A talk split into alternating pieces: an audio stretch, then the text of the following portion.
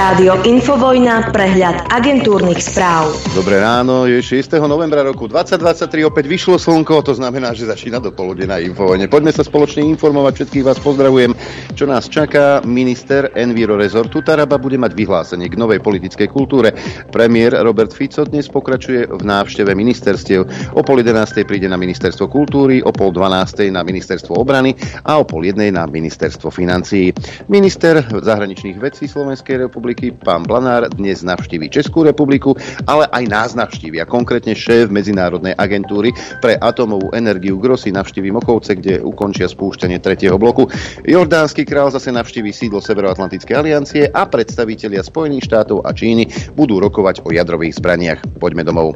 Postavením Čurilovcov mimo služby som len naplnil literu zákona, tvrdí minister vnútra Matúš Šutaj Eštok. Nasledovať podľa neho budú ďalší policajti. Povedal, že policajný ex-prezident Hamran chcel do konca roka doslúžiť ako pridelenec v Tajsku a nepodal si žiadosť o odchod do dôchodku. Policajný ex-prezident Štefan Hamran totiž už pred voľbami tvrdil, že ak voľby vyhrá vtedajšia opozícia, opustí policajný zbor. Šéf rezortu dodáva, že Hamran chcel ostať v policajnom zbore do konca roka, aby mal lepší výsluhový dôchodok a lepšie odstupné. Konečne si vyskúša tú policajnú uniformu, ktorá mu tak smrdela, keďže nosil len tú svoju bielu košelu, dodal minister vnútra. Dodal, že chápe, že Hamran nie, nie je miesto v Poprade také atraktívne pre Hamrana, ako mm, pri, miesto pridelenca v Thajsku, o ktoré mal záujem. Policajti však podľa ministra slúžia tam, kde ich potrebujú. Poďme na Naku a k Hamranovi. Inak všimli ste si, že v poslednej dobe obieha všetky možné médiá ako, taká, ako taký satelit. Aj Naka sa podľa neho dá politicky ovládnuť, hovorí teda Štefan Hamran. Podľa neho stačí, ak sa vymení manažment a nadriadení budú dávať citlivé prípady iba vyšetrovateľom, o ktorých vedia, že nič nevyšetria. Milý Štefan Hamran, Čirke Fogo, to si hovoril o sebe a o svojich praktikách? Lebo to tak vyzerá. Tibor Gašpar vyhlásil, že zverejní SMS komunikáciu Čurilovcov ku kauze Dušana Kováčika. Podľa Gašpara sú správy súčasťou dovolacieho konania na Najvyššom súde v kauze bývalého špeciálneho prokurátora a Čurilovci si vraj písali o tom, že idú Kováčika uhnať na smrť. Tomáš Taraba chce otvoriť eh, zonáciu Národného parku Veľká Fatra. Našli sme riešenie, aby sme neohrozili peniaze Európskej únie a aby sme zohľadnili život ľudí na vidieku, tvrdí minister životného prostredia. Zonácia je podmienkou plánu obnovy. Firma, ktorej spoluvlastníkom je ex-minister pôdohospodárstva Samuel Vočan, zrejme nedostane dotáciu, pre ktorú odišiel z funkcie, povedal to minister životného prostredia Tomáš Taraba. Práve Enviro Resort mal dotáciu vo výške 1,5 milióna eur vyplatiť. Nebolo vyplatené nič a ani nič vyplatené nebude, povedal Taraba. Pri súťaži podľa neho Vočan zatajil napojenie na firmu a chýbalo čestné vyhlásenie. Generálna prokuratúra podporuje plány ministerstva zdravotníctva zaradiť látky HHC a HHCP do zoznamu omamných a psychotropných látok. Ochrana spoločnosti pred devastačnými dôsledkami zneužívania drog a zvlášť záujem o zdravý fyzický a psychický vývoj mládeže musia byť našim spoločným cieľom, napísal na Facebooku generálny prokurátor Maroš Žilinka. Poďme na povolebné tanečky. KDH už má 30 podpisov na zvolanie mimoriadnej schôze parlamentu, ktorej jediným bodom programu by malo byť odvolávanie podpredsedu parlamentu Ľuboša Blahu. Návrh na jej zvolanie by podľa predsedničky poslaneckého klubu Martiny Holečkovej chcelo KDH odovzdať v útorok. Potvrdila to v sobotných dialógoch RTVS. No a progresívne Slovensko bude iniciovať schôdzu na odvolávanie ministra vnútra Matúša Šutaja Eštoka. Vyhlásil to podpredseda strany Michal Truban. Dôvodom sú podľa neho protizákonné čistky v polícii a ohrozenie právneho štátu.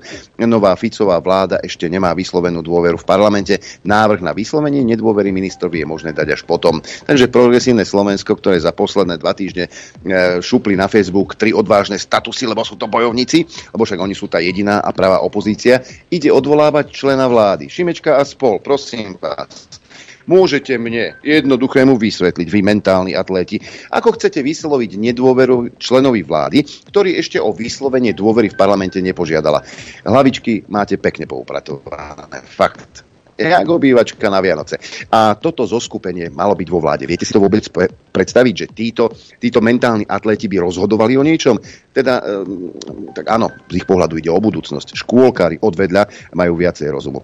A ďalší intelektom nepoboskaný záchranca západných hodnôt má meno Krúpa Juraj. Zmeny, ktoré robí nová vláda, môžu viesť k ohrozeniu liberálnej demokracie či k zmene režimu. Moment, liberálna demokracia je režim? Juraj Krúpa okrem iného poukázal na vymenovanie nového riaditeľa policajnej inšpekcie Branislava Zuriena. Poďme do zahraničia. Generálny tajomník OSN Antonio Guterres a šéf zdravotníckej organizácie VHO vyjadrili znepokojenie v spojitosti s útokom Izraela na konvoj sanitiek v Gaze. Ten si vyžiadal najmenej 15 obetí na životoch. Generálny tajomník OSN vo vyhlásení vyjadril zdesenie. Dodal, že smrtiace boje sa musia skončiť. Tedros uviedol, že útok na sanitky prevážajúce pacientov ním totálne totálne otriasol. Opätovne pripomíname, že pacienti, zdravotníci a zdravotnícke zariadenia a sanitky musia byť vo všetkých prípadoch chránení. Riaditeľia 18 veľkých agentúr OSM vydali neobvyklé spoločné vyhlásenie, v ktorom vyzývajú na okamžité humanitárne prímerie vo vojne medzi Izraelom a Hamasom v pásme Gazy. Zároveň vyjadrili pobúrenie nad počtom civilných obetí vojny. Spojené štáty americké oznámili, že do oblasti Blízkeho východu presunuli jadrovú ponorku triedy Ohio nesúcu jadrové hlavice. Oznámenie o presunie je podľa CNN odstrašujúcim gestom, ktoré má odradiť Irán a jeho spojencov v regióne od eskalácie konfliktu medzi Izraelom a Hamasom v pásme Gazy. Od začiatku vojny medzi Izraelom a Hamasom zatiaľ USA do oblasti Blízkeho východu vyslali lietadlové lode dokonca dve, ako aj krížnik a torpédoborce s riadenými strelami. No a radikálny člen izraelskej vlády vyhlásil, že atómová bomba by mohla vyriešiť problém pásma Gazy. Eliahu z krajine pravicovej židovskej sily dodal, že v oblasti, ktorú spravuje Hamas, nie sú žiadni civilisti a nemá sa tam posielať humanitárna pomoc. Izraelský premiér Netanyahu uviedol, že slová ministra sú úplne otrhnuté od reality. Eliahu sa neskôr snažil svoje výroky zmierniť. Šéf opozície, opozície Lapid vyzval Elejova okamžite odvolať ho a jeho výroky označil za desivé a šialené e, poznámky nezodpovedného ministra. Nuž, riešenie tejto krízy nebude ani zďaleka jednoduché a naozaj hrozí ťažký priekak v tomto regióne.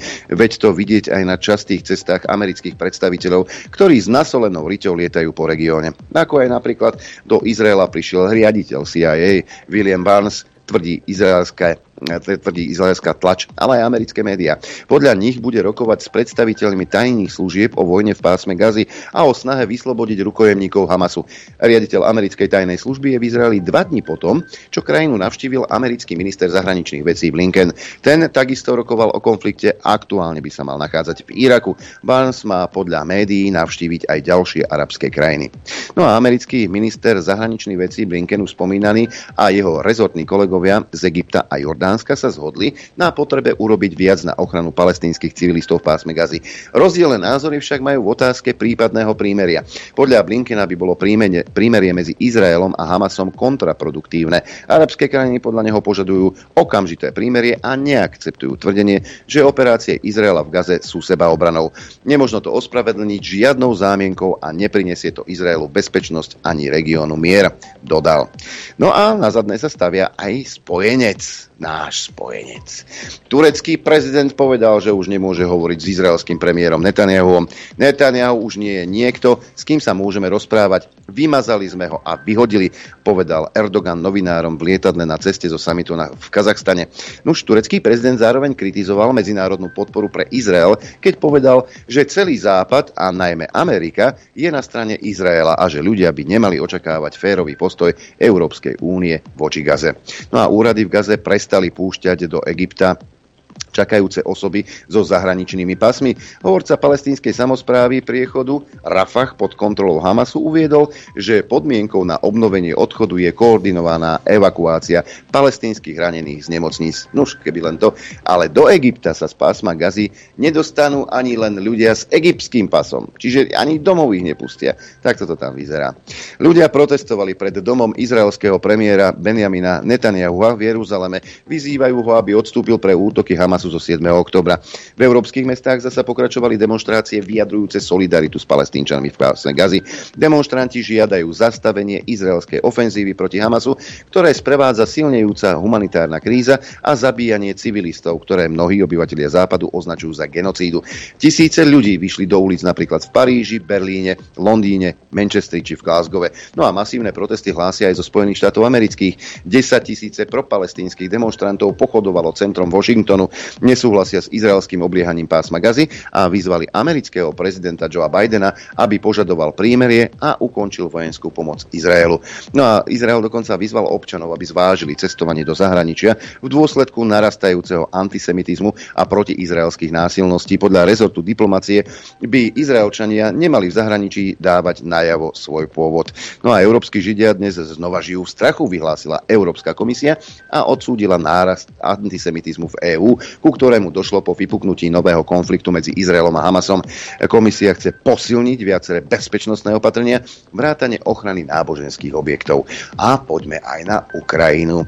Predsednička Európskej komisie Uršula von der Leyenová prišla na neohlásenú návštevu Kieva. E, Leyenová je ohromená reformami, ktoré Ukrajina zvládla urobiť uprostred vojny. Napísala to na sieti X po rokovaní s ukrajinským prezidentom Volodymyrom Zelenským. Verím, že sa vám podarí reformy čoskoro dokončiť. Ak sa tak stane, Ukrajina môže dosiahnuť svoj ambiciózny cieľ, napísala von der Pfizer. Von der Leyenová už vyzvihla aj reformu súdnictva, obmedzenie vplyvu oligarchov a boj proti praniu špinavých peňazí. Neviem, na akých drogách šlape táto pani. Volodymyr Zelenský necíti tlak zo strany spojencov, aby Ukrajina s Ruskom vyjednávala o ukončení vojny. Kiev s Moskvou podľa neho rokovať nebude. Na tlačovej konferencii po rokovaní s von der Pfizerovou tiež povedal, že situácia vo vojne nie je patová. Zelenský poprel správy americkej televízie NBC, podľa ktorých západní spojenci otvorili s Ukrajincami tému možných rokovaní s Ruskom. Dnes na mňa nikto z vedenia EÚ Spojených štátov netlačí, povedal Zelenský. Nebude nič také, aby sme sa s Ruskom si, si sadli a rokovali s ním a niečo mu odovzdali, zdôraznil. Pripustil však, že pozornosť od vojny na Ukrajine odvádza konflikt na Blízkom východe. Hm, asi preto chce chlapec do Izraela na návštevu, len mu to nevyšlo. No a Volodymyr Zelenský zvažuje vypísanie prezidentských volieb v roku 2024, povedal to minister zahraničných vecí Dmitro Kuleba. V stredu ohlásil svoj zámer kandidovať aj bývalý poradca prezidenta Oleksij Arestrovič. Arestovič tento rok rezignoval po kritike svojho kontroverzného výroku v súvislosti s januárovým raketovým útokom na dom v ukrajinskom Dnepre. E, tá kapitola nie je uzavretá. Ukrajinský prezident zvažuje rôzne výhody a nevýhody uviedol Kuleba. No a konanie volieb počas vojnového stavu podľa súčasných ukrajinských zákonov možné nie je.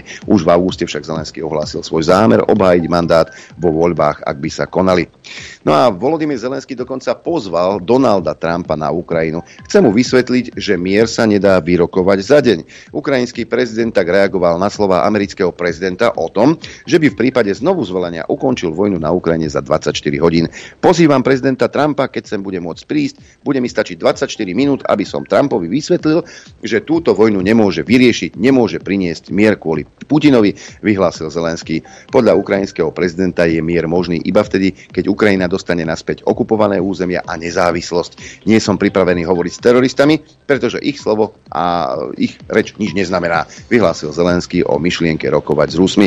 No a rok pred prezidentským, sme už pri Trumpovi, rok pred prezidentskými voľbami v USA by Donald Trump porazil Bidena vo väčšine kľúčových štátov. Vyplýva to z prieskumu. Čísla svedčia o veľkých pochybnostiach v súvislosti s Bidenovým vekom a jeho riadením ekonomiky.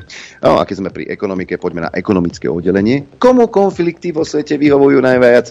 Nemecký Rheinmetall zažíva zlatý vek, keď za posledný mesiac vzrástli jeho akcie o vyše 14%, pričom za posledných 12 mesiacov stúpla jeho trhová hodnota o 66% a od začiatku vojnu na Ukrajine vyše dvojnásobne. A nie je to jediná firma, ktorá zažíva úspech. Podobné čísla vykazuje aj napríklad švédska spoločnosť SAP či britský zbrojársky systém, e, obor kamarát Jarko Nať niečo o nich vie, BAE Systems. No a ešte zelená zóna. Skupina 12 krajín Európskej únie, vrátane Francúzska, Slovenska či Česka, vyzvala Eurokomisiu, aby podporila rozvoj malých modulárnych jadrových reaktorov. V liste žiadajú vytvorenie priemyselnej aliancie, ktorá by uľahčila rozvoj technológií pre takéto reaktory. O podnete by sa mali zástupcovia krajín rozprávať na Európskom jadrovom fóre tento týždeň v Bratislave. Medzi signatárskymi štátmi je popri spomínanej trojici aj Bulharsko, Chorvátsko, Fínsko, Maďarsko, Polsko, Holandsko, Rumunsko, Slovinsko a Švédsko. No a ešte jedna zaujímavosť nie, nie, niektoré veci mi hlava neberie, ale to som ja. Chorvátsky minister zahraničných vecí Gordon Grlič Radman čeli kritike preto, že sa snažil poboskať svoju nemeckú kolegyňu Annalenu Berbokovu. Tejto bolo evidentne nepríjemné a bosku sa vyhla. Nemecké médiá tento incident označili za útok boskom. Chorvátsky politik na svojom správaní nevidí nič zlé. Podľa internetového portálu Spiegel Online, ale aj pred novinármi povedal, že nevie, kde je problém. Ja problém nevidím v tom, on chuďatko sa ju snažil poboskať, ona, on, to útok boskom. Ale akú motiváciu mal, prosím vás, chorvátsky minister zahraničia, že túto slečnú pani, či čo to je, sa snažil poboskať. Tam by som videl problém. Predpoveď počasia. Poďme sa pozrieť na to najprv, ako, e, aké počasie na Slovensku v týchto chvíľach. E, slnečno mraky len na chopku, tam je dokonca hmla a minus 3 stupne a v Žiline pod mrakom, kde je 9 stupňov, inak slnečno na celom území Slovenska, 12 stupňov v Tisinci, v Kamenici nad Cirochou 11, 9 v Trebišove a v Košiciach, 8,5 v Prešove a takmer 9 v Bardejove, 9 hlasí aj Poprad, len 4,5 stupňa Telgard, 8 stupňov Rožňava, 12 stupňov Lučenec, Liesek 8 stupňov, Martin 9, Sliač 11, 11,5 v Žiari nad Hronom, 10 stupňov hlási Trenčín, e, Prievidza, len 9 napríklad v Dudinciach, ale 12,5 stupňa v Nitre, takmer 12 v Piešťanoch, 11 stupňov Celzia v Senici, 12 v Kuchyni, 14 v Bratislave, 12 v Gabčíkove, 11,5 stupňa v Urbanove. Predpoveď na dnes hovorí, že bude malá, miestami prechodne zväčšená oblačnosť. E, v, v dopoludnejších hodinách ešte niekde môže byť mla a zrážky len ojedinele. Najvyššia denná teplota vystúpi na 11 až 16 stupňov, na Orave a pod Tatrami okolo 9. Teplota na horách vo výške 1500 metrov 2 stupne Celzia. Fúkať bude západný až západný vietor rýchlosťou 10 až 30 km za hodinu, v nárazoch ojedinele 50 km za hodinu, ale v popoludňajších hodinách vietor bude slabnúť, vo vysokých polohách búrlivý vietor, z počiatku dokonca až výchrica. Dopoludne na Infovojne s Adrianom. Aj s akčnou peťkou, tu si zopakujeme, pretože e, dnes do 18. ešte môžete hlasovať a zajtra o tomto čase e, vám prezradím, ako ste hlasovali a ktorý z týchto zvukov je podľa vás ten top a samozrejme ponúknem vám ďalších 5 zvukov a odmeníme jedného z vás. Budeme telefonovať jednému z vás, ktorý hlasoval mailom na adresu apzavináč.infovojna.bz No a ak sa chcete zapojiť, ešte stále máte tú šancu. Na tento mail napíšete e, teda do predmetu číslo zvuku, za ktorý hlasujete, dobre sa to ráta, a do správy. Telefónne číslo, krstné meno, aby som mohol zatelefonovať výhercovi.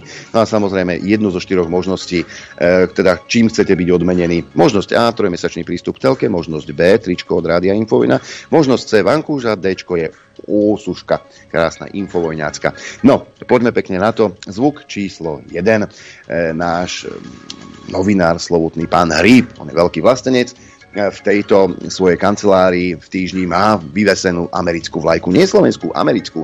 Zo slovenskej je mu zle. Vám tu vysí americká zástava. Áno, my sme americkí vlastníci.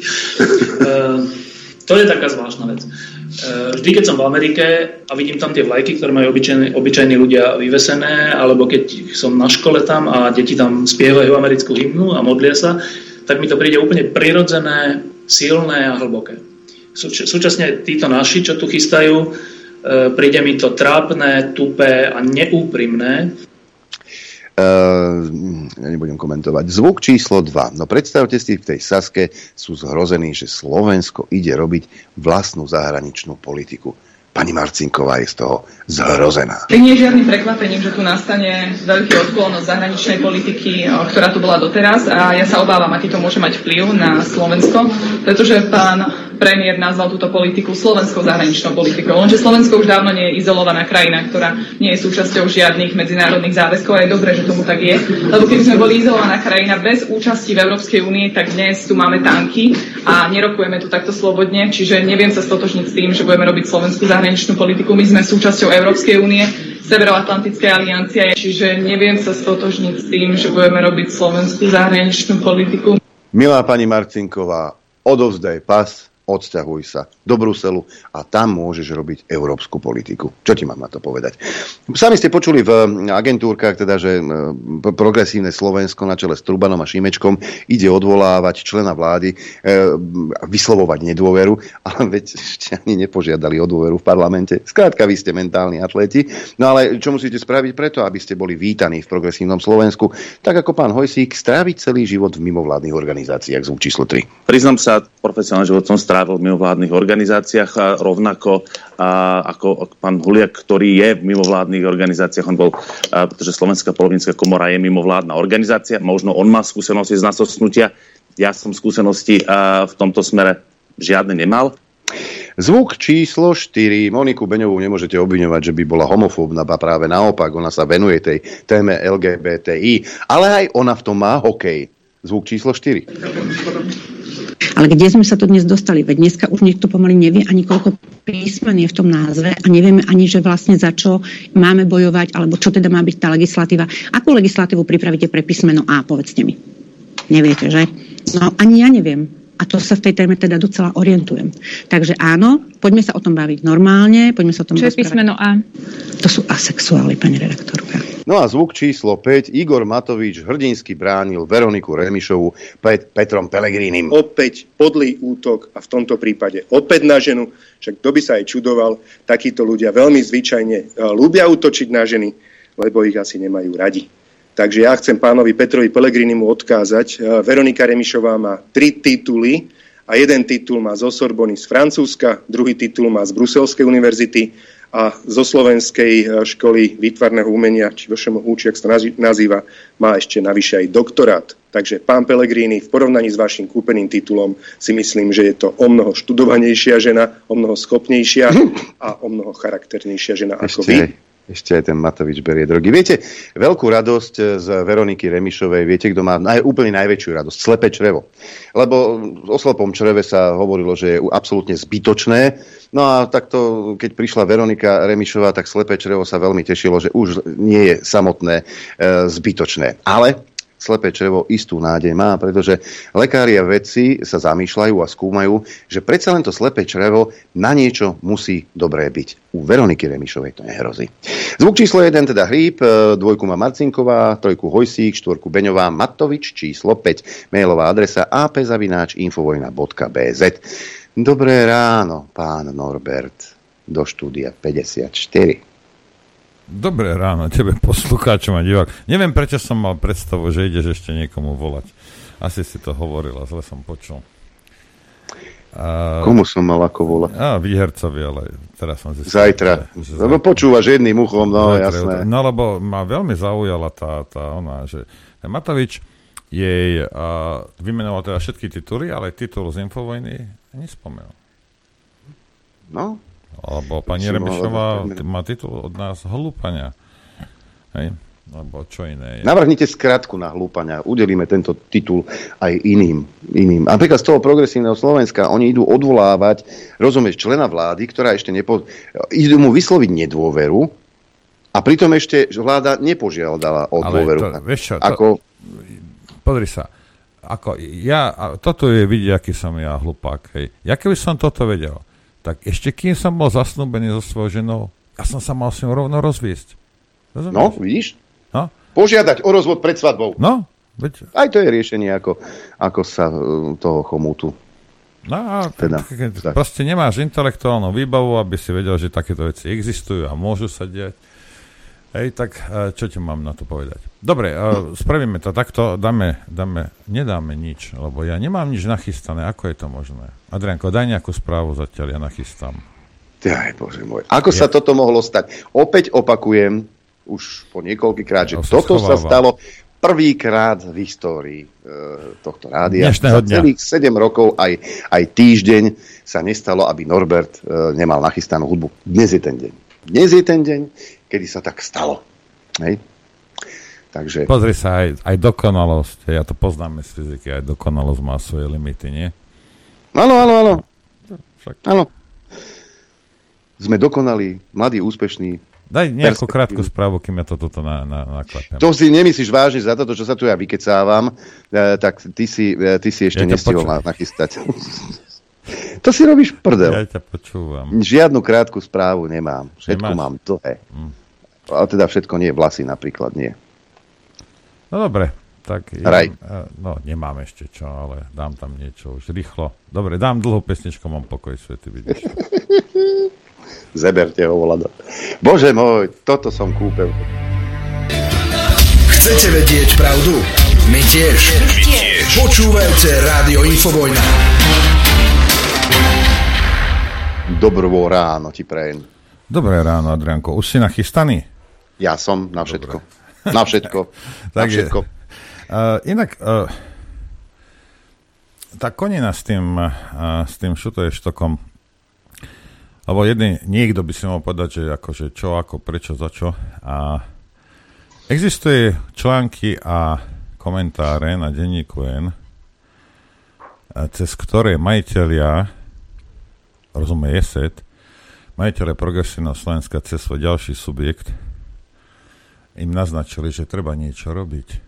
Hej, hej, e, citujem, 10 dní od začiatku novej vlády, Denigen, je podľa poslanca Branislava Vanča trochu skoro hodnotiť prácu opozície. Reagoval tak na kritiku iniciatívy Mladý proti fašizmu, podľa ktorej Progresívne Slovensko, SAS a KDH na minulotýžňovú štátnu akciu proti nelegálnej migrácii na maďarskej hranici reagovali len statusmi. Počas akcie nebol zadržaný ani jeden migrant. Vančo v televízii eh, TA3 v relácii v politike pripomenul, že opozícia zvolala zasadnutie branno-bezpečnostného výboru, kde viac ako 3 hodiny vypočúvali kandidáta na šéfa policajnej inšpekcie Branislava Zuriana. Dodal, že s kolegyňou Luciou Plavákovou zvolali aj ústavnoprávny výbor, na ktorý chcú predvolať ministra vnútra Matúša Šutaja Eštoka a tvrdo ho konfrontovať no nič nerobia, rozumieš ma, tak už e, médiá sa naštartovali. No médiá, to je, majiteľ im odkázal. No, no však áno, samozrejme. Hej, hej, majiteľ hej. im odkázal, jeden, jeden a ten istý majiteľ. Toto mám nejakú reakciu Eštoka, tak vám ju pustím, ak, ak mi dovolíte. Ale musím to... Po, po, povol, to... Po, povolenie sa udeľuje. Ďakujeme. Toto je z uh, YouTube kanálu Politikum. Minister vnútra Matúš Šutaj Eštok krátko, ale rázne reagoval na progresívne Slovensko, ktoré sa chystá na jeho odvolávanie. Progresívne Slovensko ma chce odvolať, lebo dodržujem zákon. PS chcela byť pôvodne konštruktívnou opozíciou. Teraz ide po desiatich dňoch odvolávať ministra vlády, ktorá ešte nemá dôveru parlamentu a pomáha si klamstvami, že som vraj porušil zákon. Rád preto v parlamente poslancom za PS vysvetlím, že podľa zákona o štátnej službe policajtov som povinný postaviť mimo službu každého príslušníka polície, ktorý je dôvodne podozrivý z porušenia zákona. Ak teda niekto tento zákon porušil, boli to práve predchádzajúci ministri vnútra, pretože nekonali. To však progresívcom vôbec neprekážalo. Pod mojím vedením sa v polícii zákon dodržiavať bude. Nebudem tolerovať žiadnu kastu politicky privilegovaných ani mediálne exponovaných príslušníkov. Ak budú policajti zákon dodržiavať, majú voľné ruky. Ak podľahnú akýmkoľvek politickým alebo iným vplyvom, tak končia. No. Ja osobne, a to mne jedno, či je tam teraz e, Eštok alebo kdokoľvek, aj, Jediné, čo ja chcem eh, od policajtov a samozrejme hlavne od ministra vnútra, aby sa dodržiavali zákony. Aby hlavne oni, ktorí majú strážiť nás, aby sme dodržiavali zákony, ich dodržiavali v prvom rade teda, teda oni. Hej. Ak je zákon takto a je, hej, no tak bude takto. Aký bude inak, tak bude inak. Možno Truban by mal vyhrať voľby a zmeniť zákony. Hej. A pravda je jedna, že Odor ten ušoplesk, jak sa volá, vždy na ňo zabudnem. Hamran? Nie. Hamran, teda Hamran a Ušoplesk, ten Je aj Mikulec. Hej. Zákon porušili, mali by byť, mali by byť všetci traja. Všetci traja by mali byť trestne stíhaní. Malo by sa to vyšetriť. Hej. No A nie, že, nie, že príde nikto, hej, a, a to viete, že ja slnečka rozhlasu, akože a určite nemusím, aj keď eštok nie je. A, a, a začne dodržovať zákony a oni začnú vyskakovať. No samozrejme, že vyskakujú, keďže, sú, keďže bránia zločincov. Rozumieš? E, počúvajme, jak musí byť blbý niekto, ako Čírke Fogovskomárna, vyhlasoval tu a búchal sa do prs, ako on odíde z policajného zboru, lebo si nevie predstaviť, že za vlády Smeru by bol v polícii. On ešte ani nepodá e, teda žiadosť o odchod do dôchodku, teda do civilu, nepodá. Však on je v civile furt. Však Hlavne, že mainstream tvrdil, nevidel. že ho 3 dní pred odchodom on uh, Áno, nepodal. A dokonca ten Bibas si myslel, ako už môžeš byť blbý, že keď, odí, že, že, že, že keď neodíde, ale že teda ako, mm, dobre, tak keď príde smrť, tak mu dajú policajného pridelenca v Tajsku. On je normálny.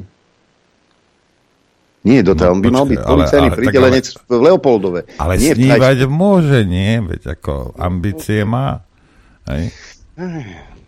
Čo ti Keby mám prosto na to povedať? svitla rajská záhrada e, by narástla na Hamranovi. Inak, e, keď sa bavíme o progresívnom Slovensku, dostali príkaz, aby začali chodiť do debát, tak na te, v politike na teatrojke bol jeden, Truban bol na Markíze, skrátka začali obiehať e, médiá, lebo lebo Majiteľ nespokojný. musia, hej, a dokonca im to aj vytýkali v, v, v teatrojke, teda, že nič nerobia. Keď uh, vznikla nová vláda Roberta Fica, tak uh, progresívne Slovensko a váš predseda Michal Šimečka sa postavil pred kamery a povedal, že budeme tvrdou opozíciou, budeme akože kritizovať uh, kroky, ktoré nová vláda bude, uh, bude robiť. Progresívne Slovensko, dva statusy na uh, Facebooku. Sloboda a solidarita, jeden status a jedno memečko. Kresťanskí demokrati, jeden status. Takto vyzerá uh, tvrdý boj opozície proti vláde. Oh, wow! Wow! Tipné videjko. robíme, robíme uh, veľa vecí. Uh, čo sa týka No, tejto za posledný týždeň sme si to naozaj nevšimli. Toľko teda progresívne Slovensko, hej?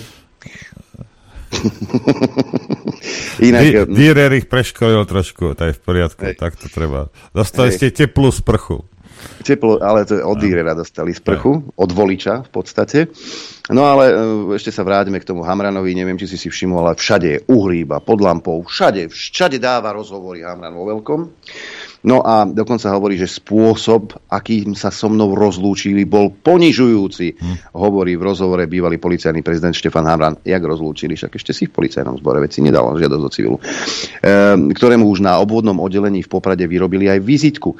Ak by mohol doslúžiť v polícii do konca roka, mal by o 100 eur mesačne väčší dôchodok a vyššie odstupné. Ale nič také tragické sa nestalo. Ja som to e, doprial každému funkcionárovi a to, bol ich, to boli ich nominanti, nominanti pani Sákovej, teda on nedôstojne odišiel, pán Hamran. A vyjadril sa k tomu pán generál Ševčík na Facebooku. Po skončení výboru vo vestibule parlamentu si prišli na svoje novinári, ktorí naháňali poslancov, aby im niečo povedali. Potom boli tlačovky, kde vystúpili rôzne strany. Na YouTube som si pozrel tlačovku Olajno. Vystúpil kolega Grendel, pre mňa 4 roky neviditeľný poslanec, vraj podpredseda parlamentu. Začal obhajovať bývalého prezidenta a uviedlo, že došlo k pomste a Hamrana dali na oddelenie, aby si tam nemohol rozvíjať svoje odborné schopnosti a skúsenosti a že začali čistiť. Ale tak nechce, nechce on odísť, tak na čo mu aké odborné No. skúsenosti. A, a, a, a zase, a ja, ja viem, čo sa boja, lebo Hamran, ak, ako náhle si natiahne policajnú uniformu, tak sa mu vyháču vyrážky na zadku. A Hej. toto on nechce. Hej? Pán Lebo, Ševčík lebo, pokračuje. lebo opovrhuje tou uniformou. Rád by som sa kolegu opýtal, že čo si má rozvíjať. Hamrana považujem za najneschopnejšieho policajného prezidenta. Neviem, čo si mal rozvíjať, keď jeho profesný životopis je nič, nula. Nič, čo by ho kvalifikovalo na prezidenta a jeho činnosť ako prezidenta čistá katastrofa a čistky. Pán kolega Grendel by si mal spomenúť na roky 2010 až 2012, keď bol minister Lipšic. Vtedy to boli riadne čistky, obeťou som aj ja, generál Gašpar, nebohý generál Lučanský a ďalší. Ja som z riadiacej funkcie na úrade boja proti organizovanej kriminalite, teraz je to NAKA, skončil ako radový vyšetrovateľ, kde som nesmel dostať osobnostný príplatok a horšie skončili generál Gašpar a generál Lučanský. Tí skončili na ešte nižších tabulkách. A takto skončili desiatky policajtov. Dokonca som počul takýto príbeh. Lipšicom dosadený prvotriedný a špičkový funkcionár si zavolal odvolávaného podriadeného funkcionára, ktorému oznámil, že končí a hneď pred ním zavolal na personálne, aby ho umiestnili tak, že keď pôjde do práce, aby aspoň 5 krát prestupoval. Ako som kúpil, tak predávam. Krátka pamäť niektorých poslancov. Pán Grendel, neboli ste vtedy náhodou hovorca pána Lipšica? Tú tlačovku som nedopozeral. Nedalo sa. Čiže to, čo robil Lipšic s Grendelom na čele a, a asi zabudol, že robili ešte horšie veci, tak majú pocit, Ale že my sme zabudli. Tá, táto, táto špina, ktorá, ktorá, sa, ktorá si nadáva, že je Grendel, uh, nezabúda. Len on si myslí, že my všetci sme zabudli. Lebo my sme sprostí a on, on je najchytrejší. On a Truban, oni dvaja. Hej, ako, ja, ja na to nemám, nemám čo povedať. Toto, Ševčík, uh, videl si to foto Jojka plus kajocnici? Aha, hej, hej, Idem to pustiť. Š- š- Idem to šéfa pustiť. spravodajstva. Hej. Len aby ste vedeli, že ako to funguje. Pozdravujem všetkých v JNT. Všetkých vás, ktorí ste lietali popod radár, hej, a pretláčali ste tu a dodneska pretláčate tento bolševizmus. Pozdravujem súdrohov JNT, hej. Počúvajte toto. Priatelia, počujete to kvičanie našich médií, keď bráňa tzv. čurilovcov? Nevzrušujú sa nad tým, že páchali trestnú činnosť, veď to páchali proti zlým opozičným politikom. Veď to sa nielen, že môže, ale dokonca musí. V každom článku, v každej diskusnej relácii sa pranieruje nový minister, že čo si to dovolil proti tým slušným a hlavne našim policajtom. Aj v televízii JOJ sa diskusie vedú v duchu obrany týchto našich chlapcov, čestných, poctivých a profesionálnych policajtov, bojovníkov proti korupcii. A už vieme prečo. Už je to na svete. Už vieme, prečo táto supertelka a hlavne pani Dybáková bránia Rite Čurilovcom. Na foto zľava Zeman alias Zemák, uprostred riaditeľ spravodajstva televízie Joj Rolo Kubina, napravo Peter Petrov alias Tiger. Pekná fotka. Dúfam, že všetky tie naše denníčky a médiá preberú a zverejňa túto fotku. Môžu, nech verejnosť vie. Včera sa snažili niektorí poslanci dostať pod kožu Braňa Zuriana a rýpať sa v jeho súkromnom živote. Táto foto nie je súkromie. Toto je celospoločenský problém. No, a uh, ja len do JNT odkážem jednu vec, chlapci, devčatá, že um, buď si budete uh, dávať pozor na jednotlivé uh, firmy, ktoré vlastníte, alebo vás táto pakáž stiahne dole. Hej. Lebo no nič, ja vám iba vravím, hej, urobte si poriadok, alebo bude, budete mať problém. Hej. Hm? No, takže vidíte, títo kajúcnici, to znamená, fotka bola urobená kedy? V dobe, keď, keď páchali trestnú činnosť a veľkí kamaráti s, s chlapcom z oného z Jojky. Toto sú médiá, toto je to mienkotvorné, toto je to, čo ty máš počúvať a čomu máš veriť. Hej? Kde šéf spravodajstva sa so zločincami kamaráti a fotí. Toto sú tí praví orechoví. A Dybáková, ktorá klame každú chvíľu. Však. A to, to je tak neschopné niečo, že dovidenia, do počutia. Len tak mimochodom, včera sa Drucker obhajoval v relácii na telo, že on nemá problém s mimolátkami, však sú šachové krúžky a hen také krúžky. Ako by úplne zabudol na e, ľudí z denníka N, či z rôznych e, týchto mimovládok, politických mimovládok, ktoré sa tlačia do škôl, na čere so Šnídlom, či e, nadáciou otvorenej spoločnosti. Mal by si poupratovať Drucker, lebo nie je mimovládka ako mimovládka, pán minister keď ti na školu prichádzajú aktivisti, ktorí presviečajú deti, že onania je v pohode, že sa majú umatkávať v škôlke a iné veci, že sa môžu rozhodnúť, že, že či sú chlapec alebo dievča, že je to úplne normálne, e, tak potom asi by si, si mal sadnúť s niekým, kto ti to vysvetlí. Ale takéto blbiny a koniny um, ti nebudú tlačiť len v školách do hlav, ale dostaneš to aj cez televíznu reklamu. Napríklad, týkom, pozeraj. Očas vianočný, očas vianočný, dnes ma čaká večer náročný. Strýko hneď otázku dáva, kedy už získam titul správa. Teta sa pýta, či som sám, nevie, že dievča nehľadám. Mama chce vnúča, dáva lekcie, že tesné slipy ničia spermie. Príďte mi niekto na pomoc. Mám pre teba tú najťažšiu otázku. Si šťastný? Očas vianočný, očas vianočný, bol to pekný večer sviatočný. Týkom by mali e, sa pozrieť tam. Viete, lebo to máte taký vzor tam na, na druhej strane Atlantikus, hej, tak pozrite sa na Budweiser, hej, jak dopadli a čo robia teraz a pozrite sa na takú, na takú firmu, ako je Victoria's Secret. Hej. Jak z tohto woke shitu, ktorý presadzovali, no museli von, no museli von z toho, museli to otočiť a vrátiť sa k tomu, čo robili predtým, pretože strátili zákazníkov. No, možno Slováci a Slováci sa tiež na to pozrú, že nebudú podporovať firmu a nebudú prijímať akékoľvek služby z firmy, ktorá im firma súkromná, ktorá má poskytovať telekomunikačné služby, im bude vnúcovať nejaké sociálno-spoločenské a, tieto meritka. Ako nehnevajte sa na mňa, ako rozumiete? Ale toto musia zákazníci sa tam, sa tam angažovať. Ja zákazníkom týkomu nie som, takže to mne to je... Ja, toto decko, decko ti uvidí toto v telke a začnú, začne sexuálna výchova. Mami, a čo sú to spermie vlastne? Hej? Toto do verejného priestoru nepatrí, ja si myslím.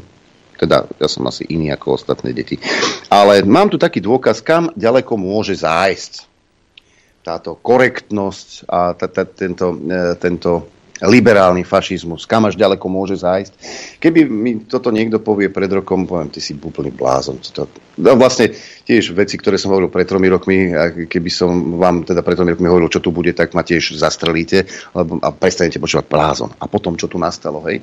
Ale čo ten liberálny fašizmus e, dokáže vymyslieť, tak to naozaj fantázia moja tam nesiaha. Jedna z popredných amerických organizácií pre vedu a ochranu vtákov, americká ornitologická spoločnosť, zruší mená vtákov súvisiace s ľuďmi. Rozhodnutie predchádzali, rozhodnutiu predchádzali roky sporov o pomenovanie vtákov po jedincoch, ktorí sú spájani s rasizmom a otroctvom. Informuje o tom americký spravodajský kanál Fox News. Americký kanál Fox News uverejnil vyjadrenie. Americká ornitologická spoločnosť sa zavezuje zmeniť v rámci svojej geografickej jurisdikcie všetky názvy vtákov v anglickom jazyku, ktoré sú pomenované priamo po ľuďoch spájaných s vylúčovaním a urážkami. Predovšetkým sa budú zameriavať na tie druhy, ktoré sa vyskytujú v USA a v Kan- alebo v Kanade, oznámila spoločnosť o svojom projekte. Ako vedci pracujeme na odstránení zaujatosti vo vede, ale v tom, ako sú vtáky pomenované a kto môže mať vtáka pomenovaného na ich počesť, existovala historická zaujatosť, hovorí výkonná riaditeľka a generálna riaditeľka americkej ornitologickej spoločnosti Judith Scarl. Dodáva, že fakt, že história niektorých vtáčich mien siaha do roku 1800, teda do času, keď bola mizogínia a rasizmus prirodzenou súčasťou spoločnosti. Situácia v spoločnosti sa však posunula a preto by rada, ak by došlo aj k posunu vo vede. Počas nasledujúceho roka má vzniknúť komisia, ktorá bude skúmať možnosti nových mien až pre 82 vtákov. Uprednostnené budú mená, ktoré majú blízko k zotročovateľom stúpencov rasizmu alebo vykrádačom domorodých hrobov. Medzi nimi je jeden z najslávnejších vtákov v histórii, Audobunova žluva, pomenovaná po Jonesovi, eh, Jamesovi Audobunovi, ktorý šíril rasovú nadradenosť, píše denník The Washington Post. A kam to môže zájsť? Ale teraz, Vieš čo? počúvajte Slováci, čo máte kdejaké aký ste taký mačo, hej. A už nebude si môcť nazývať svojho vtáka anakonda, že? zlatý. Prídu no, nie, len tak po dedine, no? nie je len tak po dedine chodiť susedom do dvora, kúkať a sliepky kradnúť.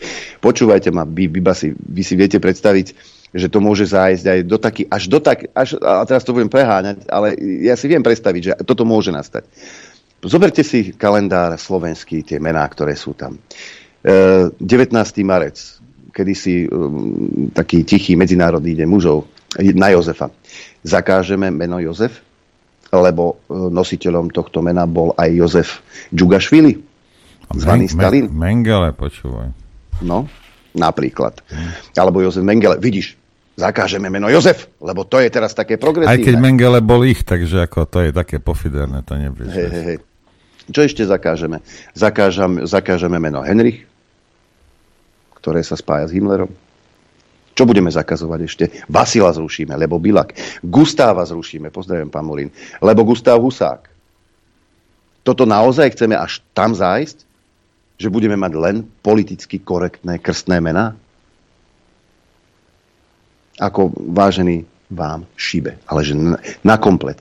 Ako ja som si nemyslel, že to až takto dá, ale nikoho to nevyrišuje, akože oni sú s tým ešte aj spokojní, že to je dobre, to je progresívne.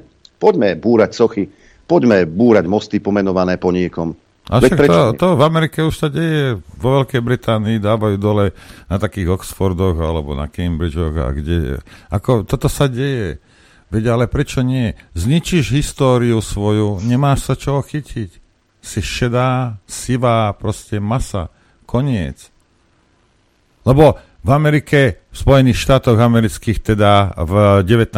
storočí neboli otrokári, ktorí boli čierni. Však neboli. Neboli. My sme neboli zotročení kdejakými moslimákmi a kdejakými židmi a kde čím. Čo? Nikdy. Však. Ale to je v poriadku. To je v poriadku. to vysvetlí. Turci nás naučili umývať sa. Aj. Keby si chcel vedieť. No a keď sme už pri tej e, liberálnej e, ideológii, lebo to ideológia je, E, tu mám ďal, ďalšiu vec, ktorá, ktorú by ste si ani nevedeli predstaviť pred 10, 15, 20 rokmi. Tu mám otvorený web Echo 24 a citujem. Kalifornský guvernér Gavin Newsom vetoval zákon, ktorý mal v prípade súdnych sporov týkajúcich sa starostlivosti o malé dieťa uprednostniť toho z rodičov, ktorý potvrdil jeho rodovú identitu. Teda podporil jeho prestup do opačného pohľavia a naopak. Potrestať toho, ktorý by trval na pohlaví biologickom. Reálne to znamená, že keď nebudete súhlasiť s druhým rodičom ohľadom sterilizácie svojho dieťaťa, stratíte ho. Komentoval normu Elon Musk, e, z ktorého syna Javiera sa podobne medicínsko-magickým spôsobom stála dcéra Vivien. Newsomovo veto prekvapilo. Demokratická strana dlhodobo tlačí transagendu, ktorú vníma ako ľudskoprávnu, hoci ľudské práva vidí len jednostranne. Napríklad v prípade zákona na obranu ženského športu proti súpereniu s biologickými mužmi hlasovala v snemovni reprezentantov úplne celá demokratická strana proti, pretože by vraj transportovcov šikanoval. Guvernér v zdôvodnení svojho rozhodnutia tiež zmienil svoju e, osobnú dlhodobú angažovanosť v téme.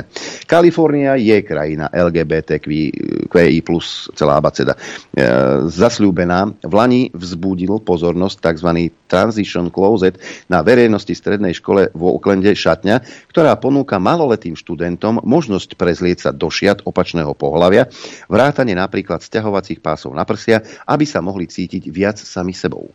Rodičom sa však o týchto výpravách do iných dimenzií nehovorí. Naopak, zákon z roku 2014 to priamo zakazuje. Skutočne to v ňom stojí čierne na bielom. Škola nemá právo oznámiť rodičom, že ich neplnoletý potomok, sa, za ktorého sa sú právne, morálne aj hmotne zodpovední, má vážny psychický problém, ktorým rodová dysfória nespo, bez pochyby je.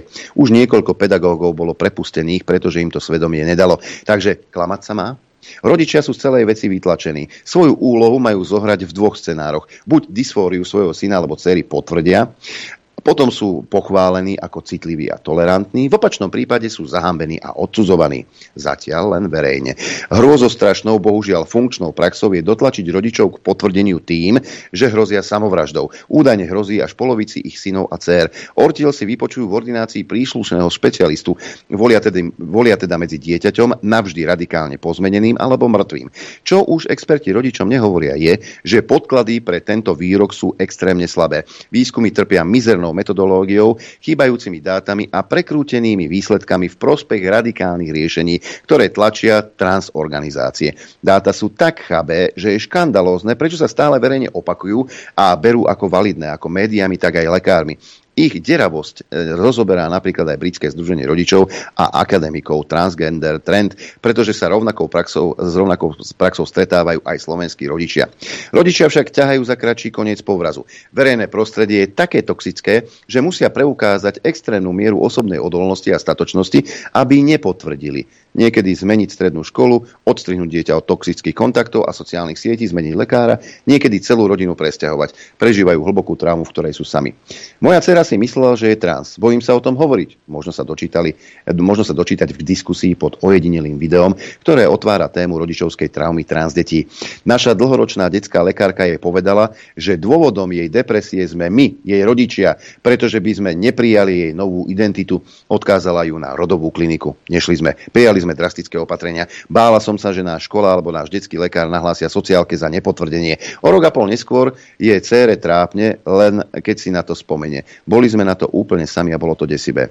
Môj syn bol spoločenské, priateľské dieťa a veľmi sa smial. Postupom času sa zmenil. Stiahol sa do seba. Na otázky neodpovedal. Nakoniec mi prezradil, že v škole mu povedali, že je dievča a že mu tam hovoria dievčenským menom.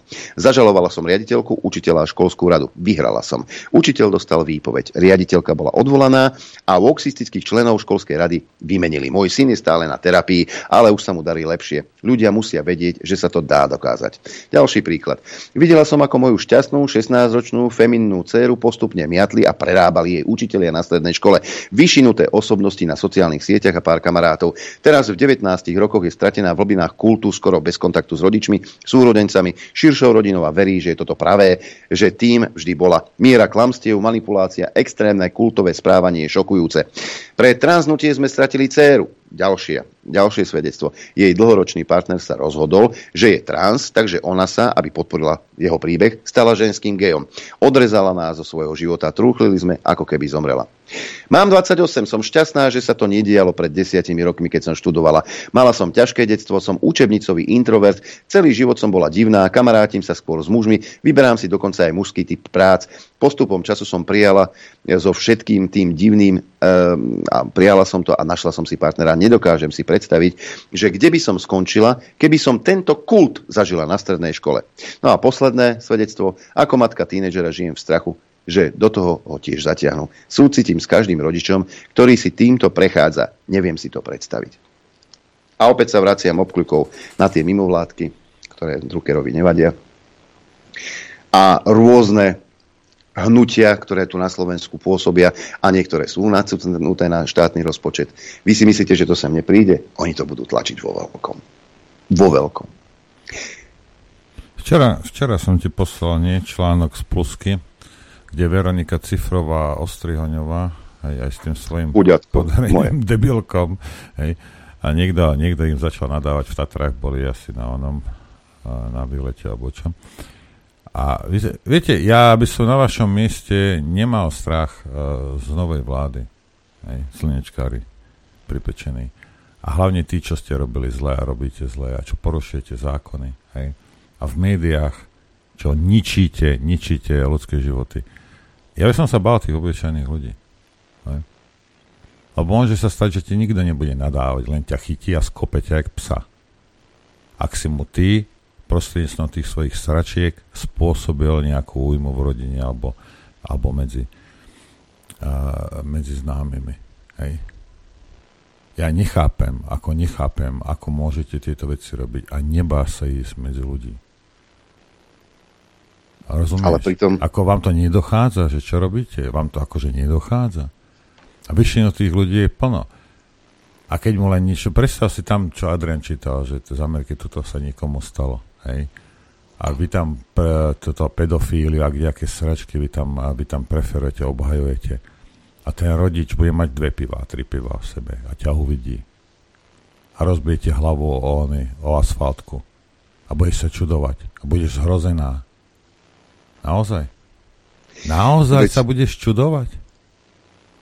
Pozdravujem aj Zuzku Kovačiš-Hanzelovú, ktorá v sérii článkov vtedy v Smečkovi dala jedna z autoriek, bola aj ona, kedy v podstate obhajovala pedofíliu.